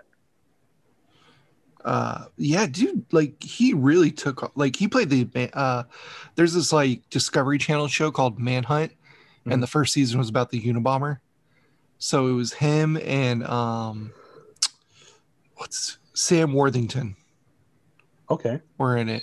Um, Sam Worthington plays the FBI agent that pretty much cracks the the code of like match this handwriting with this handwriting and this colloquialism with this colloquialism and boom you got who the fuck is the Unabomber and Paul Bettany Right, right, right. plays the Unabomber Ted Kaczynski.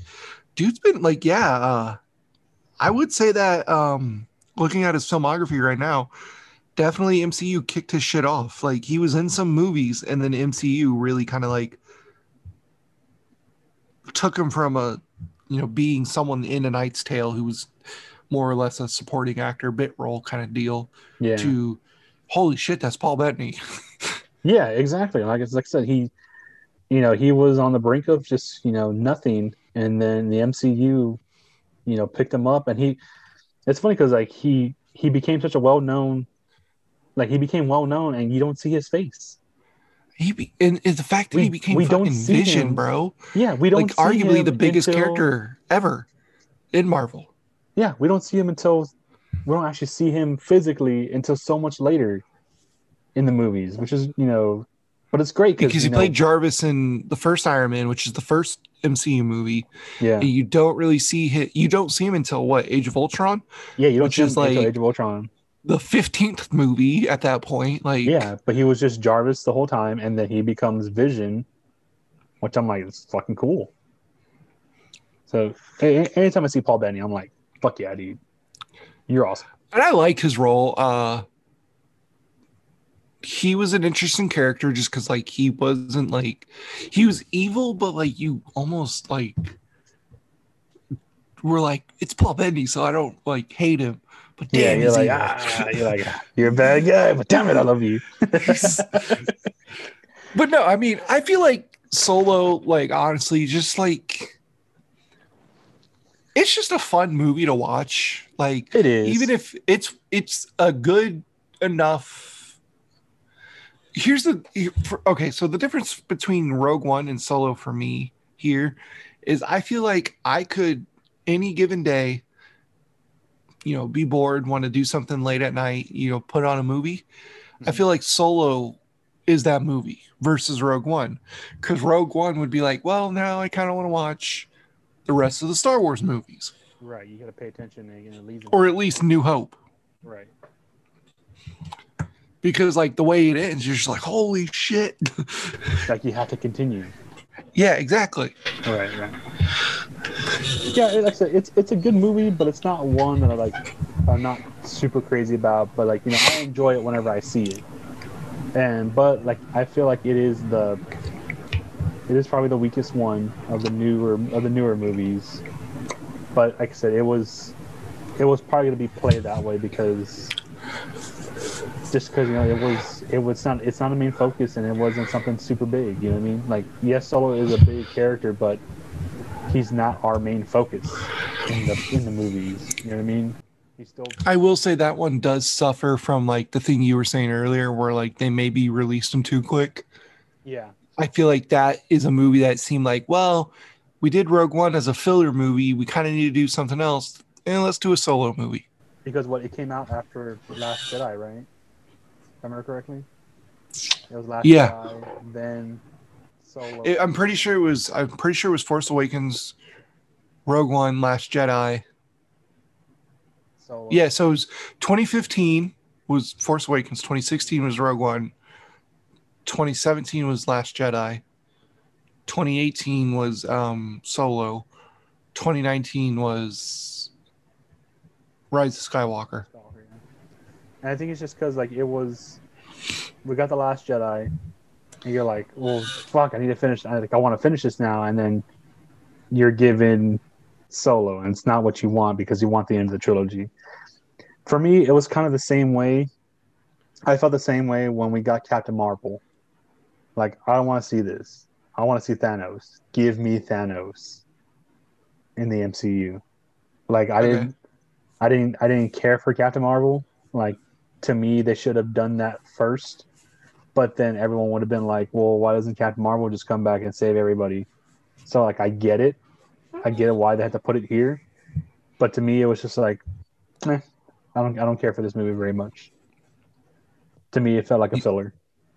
Yeah, this this is probably the only, I guess you would call it Disney Star Wars that felt absolutely like a filler, and Mhm. I again that goes back to the fact that you basically know what's going to happen in this movie before you see it. Right. Like it's essentially just Han Solo's greatest hits, Yeah. all Essentially. in all in one movie. and now to to kind of transition to the other movie rogue one you know all we know for me like going into it all we know of rogue one was it is a plot to it was a plot that was hey we're going to steal the plans for the death star. We lost some soldiers along the way. Because you know any other reference to reference to the the events that happened in rogue one Is in the Were in- crawl of the first movie. It was in the crawl of the first movie and it was when they were talking to what's her name? Ma uh the lady in the white dress. It wasn't leia it was the other lady. But they're like Ma many soldiers something. ma something yeah.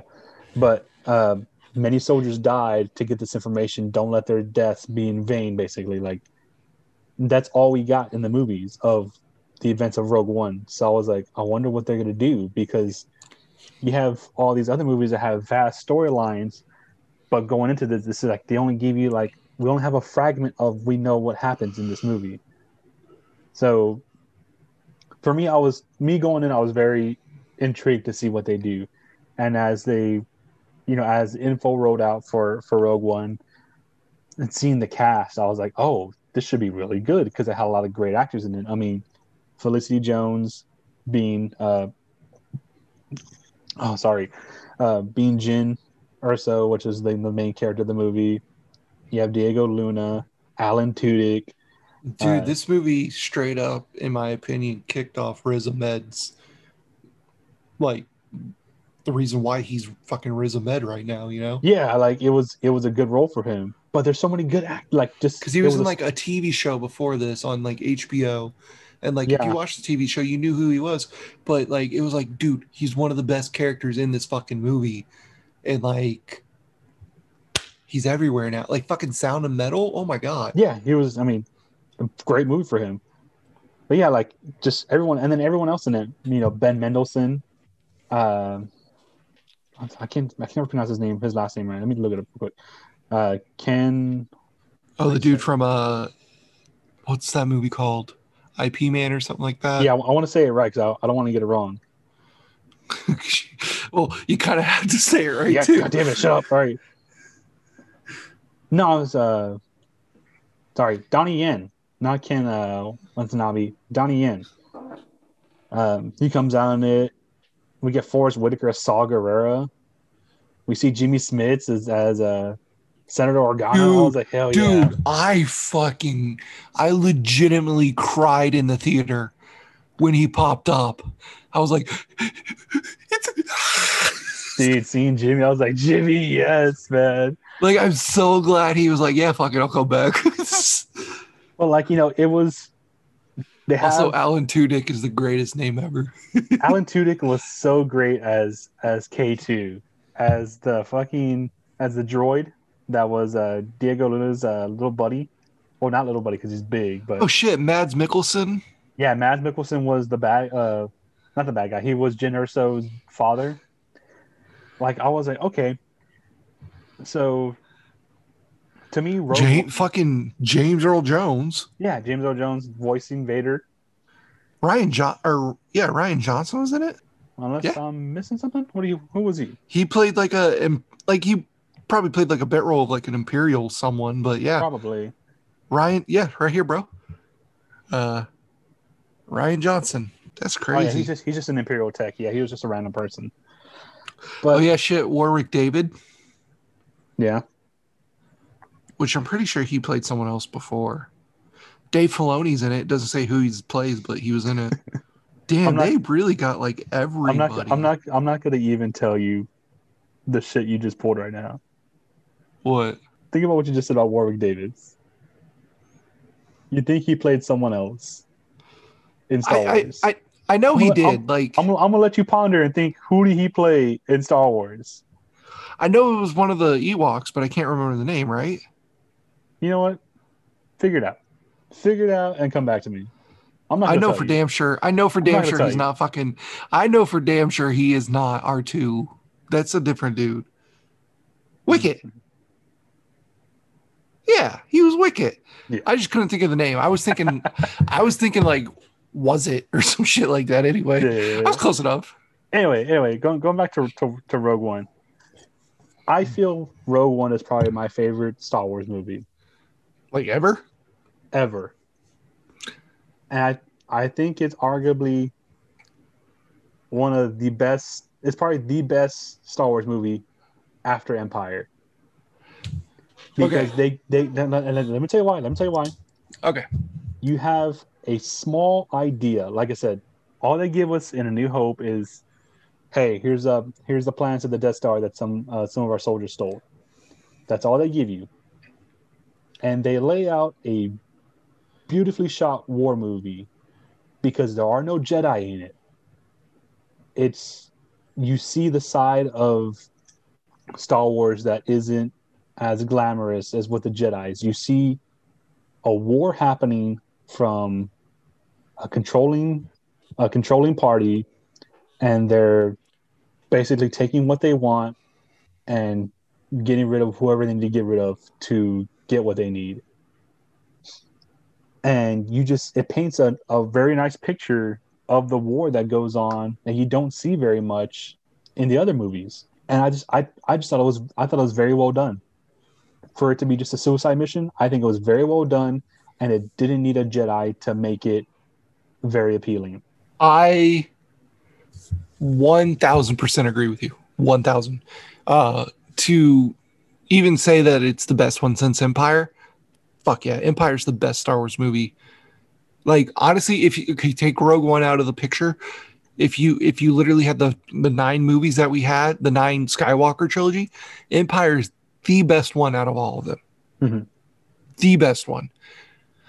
But you have to add Rogue One into it, and I feel like yeah, fucking Rogue One is a perfect Star Wars movie without a Jedi. Like you do not. I mean, yeah, technically a Jedi technically kind of is in it uh, in the way of Vader, but at the same time, look how small his role is for how big his character is.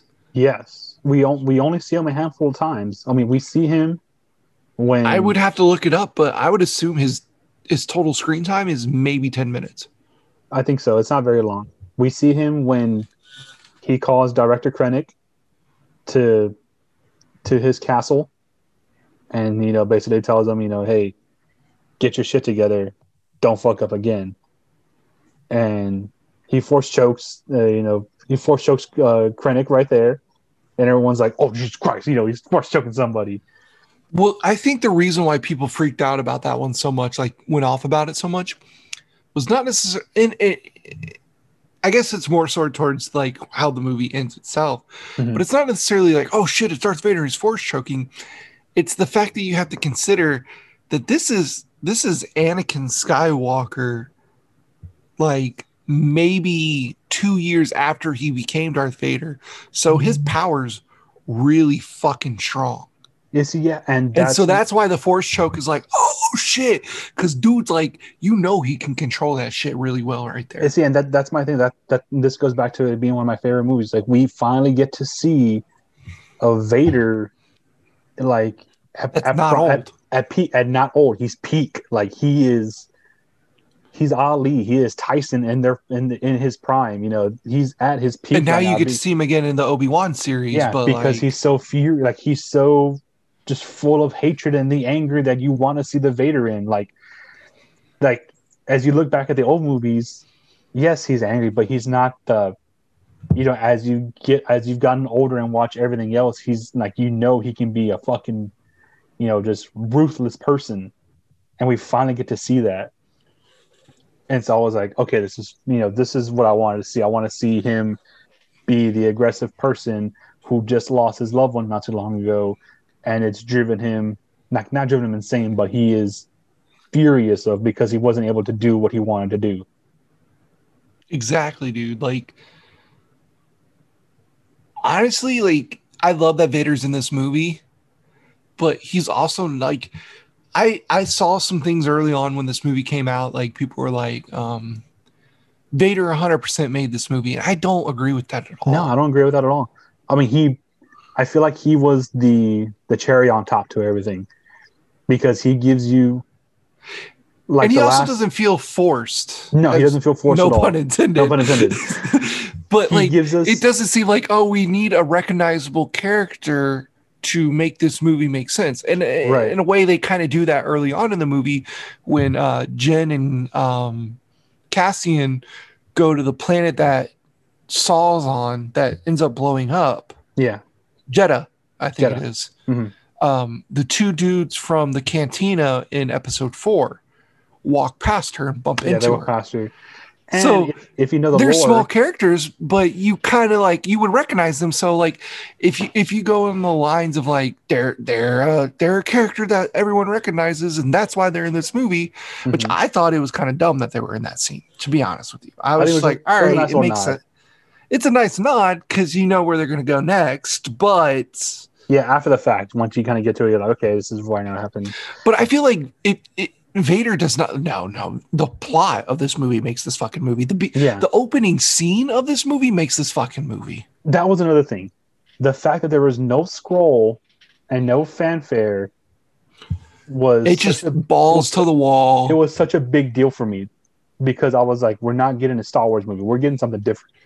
It was just a, you know, a long time ago. You get that part of it, but then you get a you get a sharp, and it, it pans to the planet. I don't think there was a scroll for Solo either, though, was there? I don't remember, I don't think so. But like, but it still, makes I mean, but- sense well, but because Rogue it One- would seem kind of out, No, out of place. there wasn't one for Solo, but since Rogue One came out first, it was the first Star Wars movie to not to not have one. Yeah, So that's why I was like, whoa, like that's that's bold, that's big. And then to see like the opening sequence with with um with Krennic and Erso, you know, him trying to take him under arrest, you know, and then being like in a standoff with the Death Troopers behind him. I was like, that's it's fucking cool because, like I said, this is this is not a movie about the Jedi. This is a movie about the war that goes on that we the fucking Death Troopers, bro. Like, yeah, fuck and they were fucking neat. They were fucking killer. But this is this is not your Star Wars movie with Jedi. This is your move. This is your Star Wars war movie. And I was, and that's why I was like, I'm in. Like, I'm so in for this.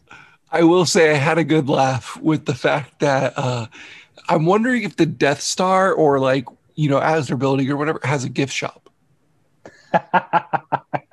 Because I don't know, uh, she she had like a little stormtrooper doll, bro. But Like it- yeah, but it looked homemade, obviously. But I, you know, that'd be hilarious for them to have a gift shop.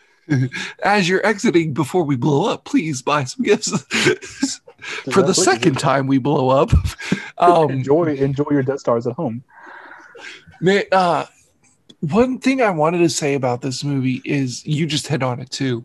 Is it is so? I don't know if you you probably know this because you're a fan, and I'm sure most fans kind of know this. Eh, Even casual ones might know this, but um, George Lucas wrote the entire the first three movies um, as uh, at least the first movie because I'm not I can't remember exactly if you wrote the second and the if you wrote Empire and Jedi. Um, but he wrote Star Wars, or as you know it now, A New Hope, as a response to the Vietnam War. Mhm. Um, and but he put it in the aesthetic essentially of World War II. Yeah, I mean That's why you get the shape of Vader's helmet and the stormtrooper's helmet. They look like Nazi helmets. Yeah, and honestly, Um, like, you can see the comparisons of, you know, obviously the the Empire is a very big, strong, ruling, you know, governing Nazis. body. The Nazis. Yeah. So he, but he wrote it as a space movie, so it would kind of fly under the radar. Now, the reason why I absolutely, so I used to do my own, you know, movie podcast before this one. Um, and I said it on that one too, and I'll say it here again. I literally went to see this movie three fucking times in theaters. Three times within a week of it being out. I saw it once with a friend, once by myself, and then once by myself again, like two days later. Like, I absolutely give me Empire and give me this movie as Star Wars movies, and I will be happy for the rest of my life. These were the best movie. Like, this was the best fucking movie. It was the in the trenches. Like, if you think of like a Vietnam movie or even a World War II movie, like let's um Apocalypse Now, Platoon. Mhm. They're in the trenches showing you war from the soldier's perspective Yeah, not which like dark hour shows you war from the political perspective right. which i like that too i'm with you like i was going to say earlier if you like dark hour you should probably check out the crown on netflix it's a good show I wanted to check that out. Yeah. um, Like, it's yeah, about you- the queen You've but seen it from a different angle that you don't get. to but they so do much. touch on like her relationship with Winston Churchill and all that. But like most there there there's a bigger portion of war movies that are from the political perspective versus the soldier's perspective. Yeah, And I feel like one of the movies that did that the best was Born on the Fourth of July with Tom Cruise, because it was from the for- soldier's perspective, but it was after the war and like the effects of it and shit like that. Um, it's a really hard movie to watch. I've only ever seen it once, but like it's a really and uh I I watched I watched Platoon once and I cried and I was like, I'll never watch this movie again. I'm glad I did, but I cannot watch this movie again. It's really fucking hard. Fury, the Brad Pitt tank movie, again, from the soldier's perspective, those are the type of war movies that I tend to enjoy a little bit more. Like, Mhm. yeah, I do enjoy the political thrillers, but I do also kind of like the, and it sucks to say this because it can get misconstrued as the wrong way, but I do like the the soldier perspective, action packed movies. Right. And this was the first Star Wars movie that literally lived up to its name of Star and War. Yeah. Like, because there was literally, literally trench warfare happening right. towards the end on that beach. I Which they were- honestly, that beach scene, one of the best sets Star Wars has ever done, in my Oh, opinion. yeah, definitely. Like we get so fucking beautiful. see large explosions. We see some Imperial walkers. We get to see normal soldiers running around, but large explosions on every dock bay. You know, there's just there's so much happening, and it's it's done well. And like I said, yeah, there's trench warfare because these dudes are jumping from hole to hole, you know, trying to stay covered as they're being shot at and everything. And they did good by doing this and it's stereotypical but it works and that's why they did it of picking a ragtag team to follow not necessarily like a whole soldier like a whole like squadron of an army like literally one little like sector within the Yeah. army It was and a group it's of people usually felt like, the misfits Yeah, it was a group of soldiers who felt like, no, they need to try. They couldn't, you know, say, oh, you know, we can't, the rebellion can't do this. We have to, you know, we have to try. And they went against orders like real rebels. You know, they went against their own rebellion who said, no, no, don't do this. We can't do this. We don't have the, we don't have the manpower for this. And they're like, nah, we got it. We can do this. We can, we can figure this out and you know they did and it brought the rebellion you know up to speed they helped them and it got you know it gave us it gave us the end of the movie which i feel like the last 20 minutes of this movie are arguably some of the best the best minutes of star wars because you get to see an angry vader and then you get to see how this all ties in into and that's everything. funny though because the last 20 minutes is not even where you get that angry vader yeah Like, you don't get, it him right early away on in the movie, and it's literally the last five minutes at best of like Vader just fucking you up. But seeing like how they were able to transfer the you know they broke into the into the system to to get the the project details they they were able to get it up to the to the fleet and you know all the intel that hey we're down here we need help you know this you know it was they knew it was a suicide mission they knew they weren't going to come out You got lot. goddamn Admiral Ackbar going, it's a trap. you know, you you were able to see these guys, you know, they knew they weren't going to live, but they knew that their lives were big were that the the the the rebellion to continue was much bigger than their lives and they needed to get this done. So the fact that they were able to transfer the, you know, transfer their uh their info up to the to the rebellion fleet and get everything they needed and get the fuck out of there. I thought was like it was beautiful to watch them, un, you know, watch it unfold. And then we see the Death Star pull up, and it, you know, it Dude, drops. A, oh my god, that scene. And seeing seeing Jyn just sit there with with Cassian and just watch their fate come to them, like I was like, man, that is so great. You So know, yeah, it's sad, but it, it was it was amazing to see that play out. the thing about that scene in particular, uh, at first when I saw it, I was just like, all right, I mean, it seems like a force like love plot. It Mhm. doesn't make sense. But then thinking about it later on and watching it since, um, I was like, it makes a lot of sense. And I don't hate it as much because like it, it, it- you're you're you know you're gonna die. Might as well kiss the Yeah. girl you're with. Like just You, get it die. over. You might as well have like why why live in I fear? die like shady, you know, and just like die happy essentially. Like it's gonna happen. So just like yeah, live like your like why why die with the last emotion you, you feel is fear? You might as well go out just comforting the person you're next to. exactly. Who's So probably also scared shitless too. Who's also yeah, who's also scared shitless, who would, would who would appreciate the comfort knowing they're not alone in this situation. I just like, man, Rogue One, like, it was. Solo does feel like a filler movie. Rogue One almost feels like a palate cleanser in a way. Um, after Force Awakens, because you get the killing of one of the biggest characters in the Star Wars universe, which is Han Solo. You get yeah, you get so many like nostalgic nods to the So you have to like, you have then to like live off of that, Yeah, and like then you're, you're you get this like awesome years? palate cleanser. Exactly.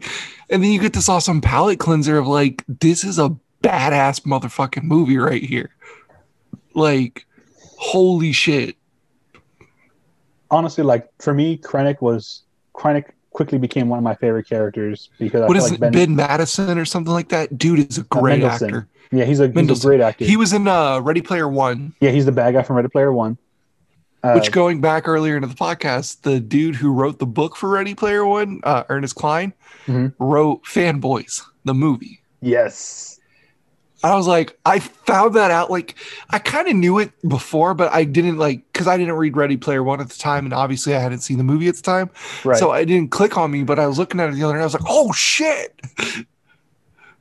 like, yeah, yeah, I mean, Mendelsohn did really good, and then Mads Mikkelsen Mikkelsen was was uh, Galen Erso, which was a scientist who was basically creating the Death Star, but he knew he was in, in the wrong for doing it, so he fled. He claimed, you know, his mind wasn't right, which I thought was pretty cool. Like it was, it was cool to see that people are trying to. Did they mention him in the scroll for A New Hope? Because I'm pretty sure they did. I maybe it's been a while since I've seen it. I gotta watch New Hope, but I want to say his name is in A New Hope. It might be. You might hear it in passing, or you might even see it in the scroll, but I don't recall. But like it's it's cool to see people trying to defect from the empire because they they're realizing what they're doing is not good. And you know, of course, you see, you know, the other side of it, like like Krennic trying to say what they're doing is right because you know this is what needs to be done. These rebels and everyone are in the wrong. They're destroying everything and stuff like that. And to see him have his power struggles, you know, with the Empire to stay in control, because, um, like the like one of the first big like like my big holy fuck moment was when he got back to like uh the Imperial ship, and we see Governor Tarkin, who was Peter the- the- Cushing. yeah, Peter Cushing. That he passed away, but they CGI'd him to be in the movie because he has to be in the movie because he was alive at the time. He fits the time of when Rogue One took place, and he was Governor Tarkin at the time.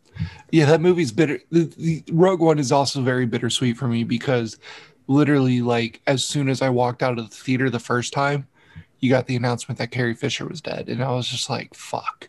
Like, you literally just saw CGI. It, it, the as much as people are like Disney sucks with Star Wars, you gotta admit here, if it if it wasn't for Disney, we wouldn't get these awesome. Because like, look at Disney for um I want to say the second Avengers movie or even Captain America uh Civil War.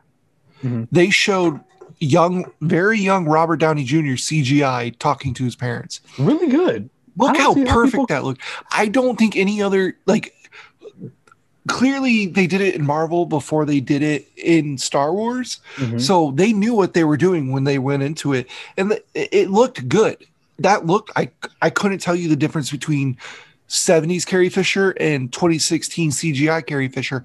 It was really good, but it's also like I said, it's a bittersweet moment because you're like, fuck yeah, you got Carrie Fisher saying hope, which this is and you'll hear this a lot throughout this podcast audience. Um, I cry a lot during movies. but this was the first Star Wars movie to literally like make me like ball like a big ass baby. Like when she said hope, I was gone. Like I was just fucking gone.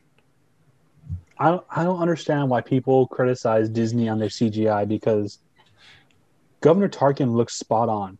my my best friend, she was sitting next to me, and she's like, "He looks." I couldn't tell you. I couldn't tell you the difference. I knew, I knew he, I knew he was dead. She didn't know he was dead, Same.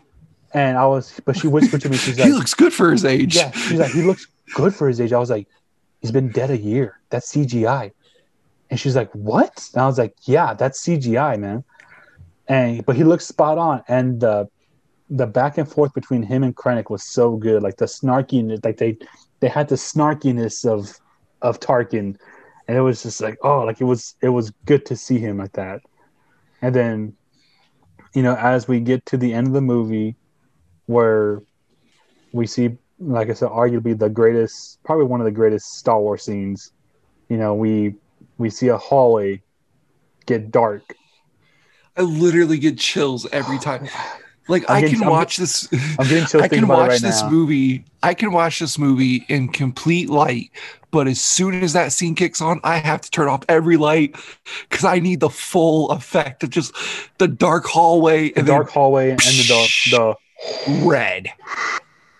just the the breathing and then the red and then the absolute panic that these rebel troopers get into the fear they know that they are going to die right here And another perfect thing about this movie is the fact that you can literally, literally watch this movie, skip the crawl of A New Hope, boom, you're right into the movie. Like, like nothing happened in between. Like, and honestly i feel like they they did this scene so well and yeah like the trooper giving the giving the disc to the next trooper on organa's ship and fucking uh, hot potato over here. hot potato over there and they take off like and they're screaming you know know, launch! and they pull this they pull it and they go. And then you see vader standing there. And then we see leia get the disc and say hope and yes we're bawling. But the the way they time that scene out to that's where they get it and it picks right back up for rogue for for new hope because now vader's chasing them they got his, i feel like they got his his attitude right as well because he's obviously angry at the end of Rogue One. And if you remember in A New Hope, when he gets to the you know on the ship, he's he's barking orders. He wants people alive. He wants them, you know, sent here and there. He goes, you know, you know, search the entire ship. He's he's he's he's angry. And I feel like they did that. I feel like it was good to see that because when I I watched A New Hope like right after watching Rogue One, and they got his temperament right, and I was like that I feel like that was another key detail they had to pay attention to. Like, we need to make sure if you know your fans that want to watch it all go through here, the temperament is right. And to It me, was that was, just, that's why I was like, you know what, this movie to me, this movie is perfect. and it was just really, really good to see Vader fuck some dudes up, like for real. Like this man literally came in. It was like, get out of my way. You're getting shot into the ceiling, and then you're getting pulled back down. Like he gave zero fucks going in there. Honestly, it was- like it, I felt bad, but like this, this, the scene where he like literally just like walks up behind a dude and just like stabs him through the damn door, The and door, just like opens the door like that. Like, come on, bro. Like, best Vader ever. And the fact that like they got Dave or, or uh, um, James Earl Jones to come do the voice again, which I'm wondering um, if when the Obi Wan series comes out, because we all know Hayden Christensen's in it, and I'm I'm gonna go ahead and assume he's going to be uh, Vader in it because they have Uncle Owen in it, and they have Aunt Beru in it as well. Mhm. Um, both played by the same actors and actresses that played them in Revenge of the Sith. yeah, it was the returning actors, which Joel was cool. Edgerton and I can't remember her name right now, which I think is really fucking cool that Disney was able to get Yeah, them to do that. to do that because Like getting more getting first of all, getting Obi Wan to do it, or Ewan getting Ewan McGregor to do it, Jesus awesome. Christ. Like, but that I mean, he's Obi Wan to me though, so like, yeah, like who who else could you get? He's you know he's still of age. Yeah, I saw this clip with him the other day. He was like on some like I think it was like the Graham Norton show, which is like a talk show in the UK, and he lives in LA, I guess, and uh, he likes to yell at people that like blow through stop signs and shit like that. And he goes, ninety nine percent of the time, people are like, "Holy fuck, that's Obi Wan! Why is he yelling at me? what did I do wrong?" but uh, getting uh getting Ewan McGregor to come back as Obi Wan is perfect. I love it. Great but the minute, like, I, again, I literally cried when they said Hayden Christensen would return as Anakin slash Darth Vader because I thought that would never happen again. Yeah, because he got so much. Thought, he, he got, got, so, much, so much, hate for it. And honestly, they could have done it with Rogue One because it would have made sense. Yeah. To have him play Vader, Vader, in Rogue One. But at the same time, it almost makes sense that they didn't do it because they were trying to be like, I mean, the fans don't really like it, but to see like there, there, I saw mostly like 99% positive fan reaction when they said he was coming back for the Obi Wan series. Yeah, I feel like everyone's kind of gotten over it and like they've they learned to appreciate it. You know, if you're still to... hating the prequel trilogy at this point, then you're just old and like yeah, get over yourself. you need to learn get over it. Because honestly, is the CGI bad? Yes. Is not like not like super bad, but like it's it's it's 90s CGI. You know what I mean? 2000. Well, the first one was 99. Yeah, 99, 2000. Yeah, it, uh, it was bad, but like, hey, it could have been a lot. But the worse. story isn't. Yeah, it. I mean, look at Resident been, Evil. That came out in 1999. Do you remember that monster? Lot, it could have been a lot worse if Lucas put them out when he wanted to put them out back then.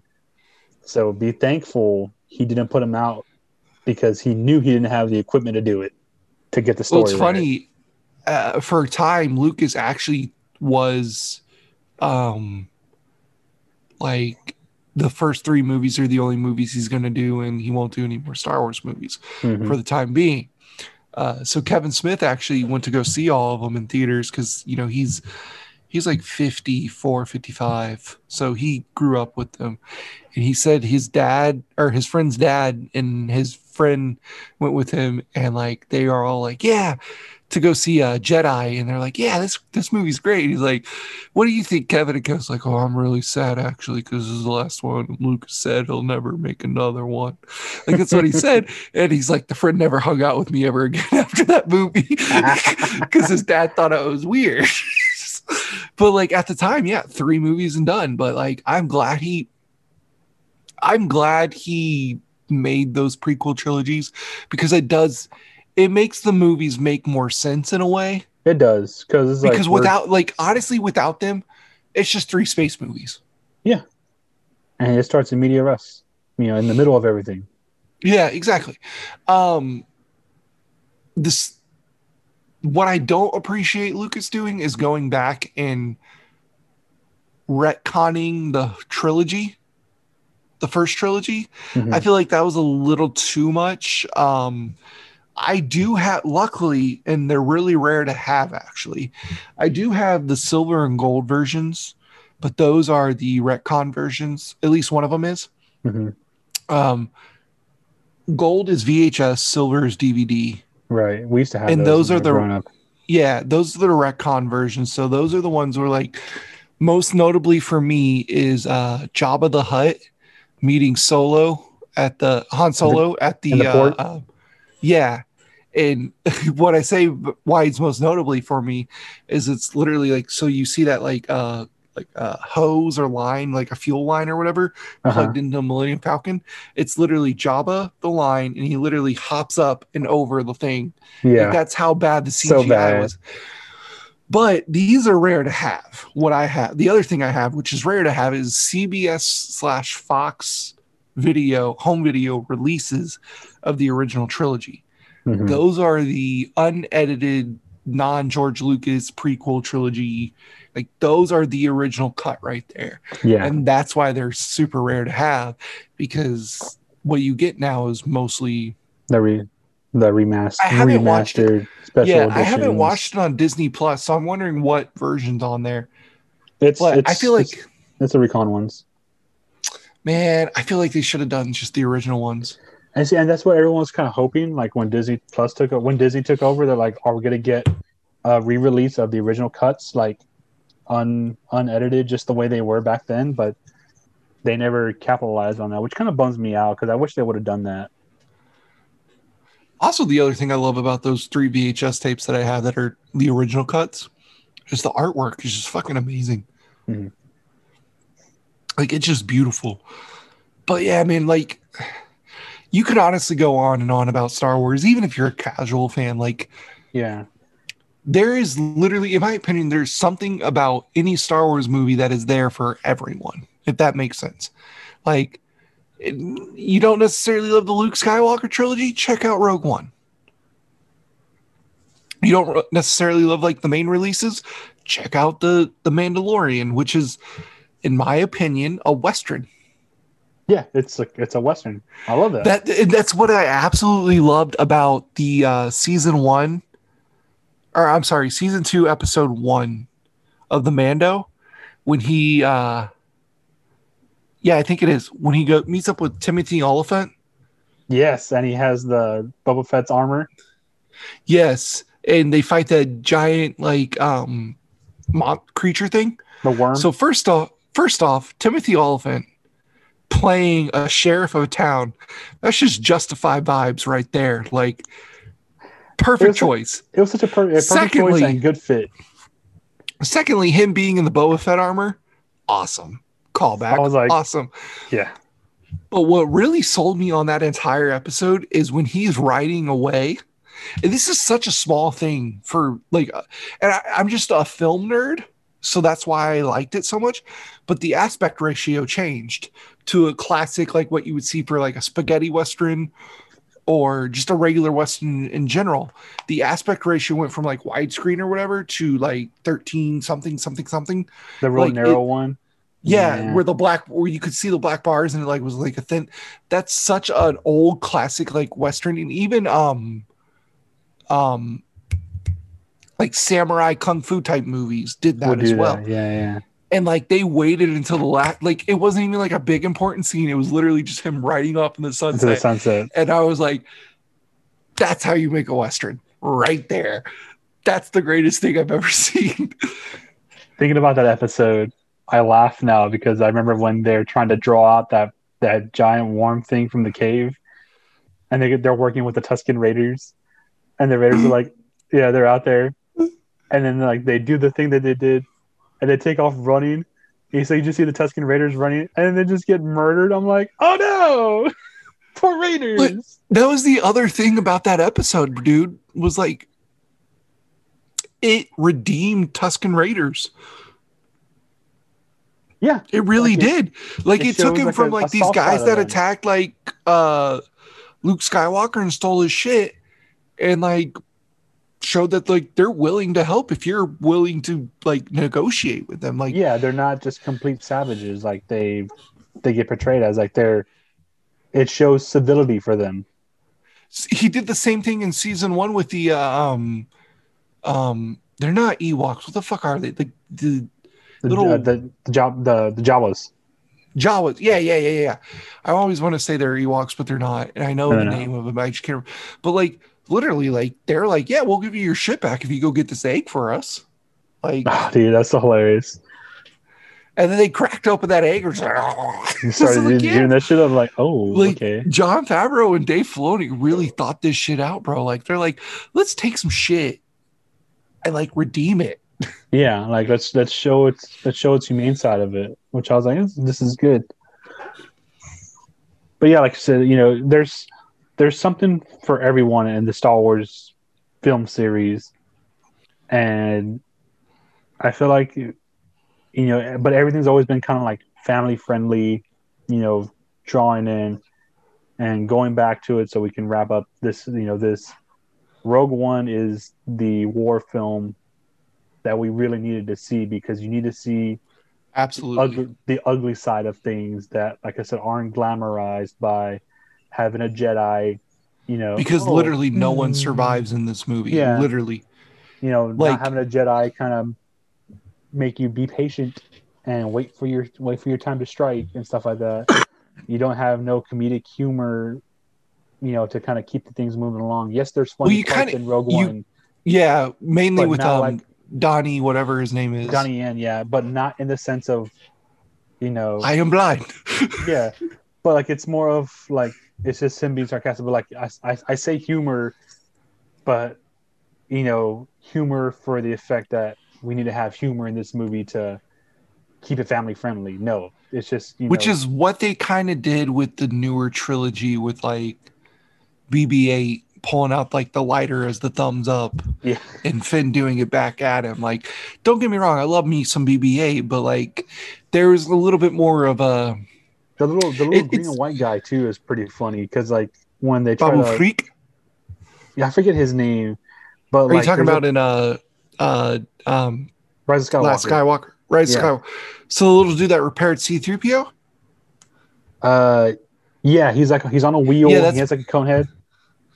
Oh no, no, no, that's like DGA or something like Yeah. it's a droid name. his his humor was funny because because Rey tried to like touch his head, and he was like, "No, thank you," and like ducked away, and like rolled off. Like he was like kind of scared. He reminded me like a little scared dog. Like, "Don't touch me! Don't touch me!"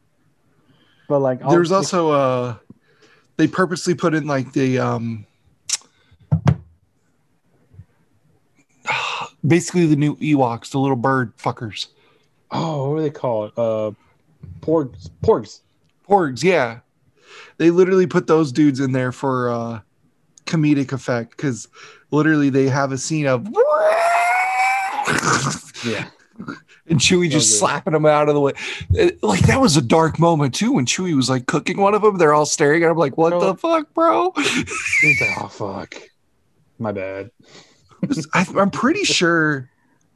I'm pretty. I, I'm pretty sure Babu Frick from uh, Rise of Skywalker. Oh no, never mind. I was gonna say I thought that was uh, John Krasinski or um, Jon Favreau too, but you know who it is. John Krasinski. Duda. You know who it is. Moaning. Myrtle from Harry Potter. is it? Yes. Oh, that's cool.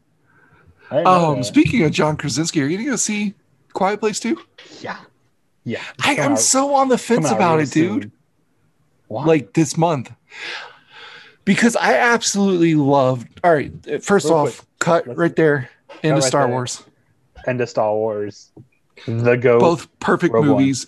Rogue One, greatest movie next to Empire for sure. Um, Don't at me. you, Cole, if you hear this, I'll fight you. Oh, he's gonna listen to it. He's, we're gonna hear it. We're gonna hear about this tomorrow once he hears the or whenever Oh, Tuesday. Tuesday. Tuesday, Tuesday. Um, um, I absolutely loved Quiet Place. I thought it was literally the greatest theater experience of I've ever had of all time because literally no one was on their phone and everyone shut the fuck up. Like it was, you could hear a pin drop. Yeah, it was one of my best experiences too because, like, same thing. Like it was. I people were shushing their their people who they were with, you know, as they're eating popcorn. I saw people getting like legit angry, like shut the fuck up. like I I was I would usually I grab a few pieces of popcorn, like you know everyone grabs a few pieces of popcorn throws it in their mouth. I was grabbing a piece at a time and then letting it soak in my mouth so it wouldn't crunch so loud and just like I literally ate everything during the preview, so I didn't. Have to I was like I was like crushing everything with my tongue to my to the roof of my mouth so I wouldn't make so much noise. I was like, I gotta be real quiet here. And like So- yeah. I absolutely loved the movie. I thought it was great. I thought it was one of the better horror movies to come out within the 2010s, you could say. Mhm. Um, I just also don't feel like it needed a second one. I I can kind of agree with you, but it's cool so we can see how we got to this point. Cause we don't get to we, we they kind of tell us, but we don't get too much out of it. Yeah, but it doesn't look like they're showing that. It looks like they're just showing Emily Blunt and her kids down the road a little bit. No, it's it's it's beforehand. But she's in it, so it doesn't really make sense. What do you mean she survived? Yeah, but like if it's before, like if it was before, I was expecting like a full ass like bird box type shit where like they show you where they got to that point. But like, From what I understand, it's it's like a prequel, and I and I I get what you say. Like we, you know, they don't have to do more, and but if it's a prequel, then why is why is John Krasinski not in it? He is in it. He he pops up in it, He's dead. but he pops up in this one because it was supposed to be. Holy shit! When he died, though, I cried. I was like, this shit was big, powerful. though. not big tuna. know, right? I was so like, me- no, don't do it, don't do it. He's just like, ah! I was like, See, me-! Me being a big Office fan, when he when they said it I love his, The Office. Yeah, me too. It was when it's his film. I was like, oh yeah, I'm gonna go support John Krasinski. That's exactly why I went to go see it. I, I was expecting it to be complete trash. it looked it looked pretty decent to me. I was like, I was like, interesting take. Like it, I was like, we'll see how this goes. But it ended up being like such a great uh, directorial debut, especially for him. I feel like he had a great debut. Uh, Ari Aster had a real great deb- debut. Uh, Jordan Peele's had a really great debut, and I feel like they, you know, if well, of course, I- Peele- I'm on Peele the fence acted- about Jordan Peele. I liked it. I liked I liked Get Out, but like you know them like Ari Aster and Peele are sticking to it obviously. So like they're gonna be doing stuff. But with John Krasinski, he was actually kind of hesitant to make a part two, and they were gonna they were going to continue without him. Like the part two was going to be made no matter what. But so it says here that he's going to be in the film as flashbacks. Yeah.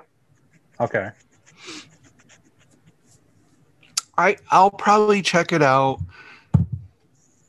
I'm going to go in empty minded because I Okay, don't want to like. yeah, I think about it. Like now I'm trying. to- So go go ahead because I'm trying to remember like what I'm going to tell you as I'm going about it. So go on. Yeah, I'm gonna go into it empty minded. I'm not gonna go into it like I thought I would have. Be like, oh, it's a sequel. I don't think we need a sequel to this movie, Yeah. which I really don't think so. But I'll go into it empty minded and I'll check it out, um, for sure. And like, who knows? Maybe it'll blow me out of the water again. so for me, like like I was saying, uh, when after the movie came out, obviously like it, it did really well. Uh, John didn't want to do a second one, but the studio was like, "No, we're gonna do a second one, and we're gonna do a second one whether you're involved or not." But his buddies, who he wrote the movie with, were kind of like, "Hey, what do you think about this?" or stuff like that. So he was looking at the script and was kind of you know, giving his opinions and stuff like that, but then he kind of got enticed to kind of get back into it. So, but that's why I'm, that's why I have more hope for because he He's was involved. he- he's involved.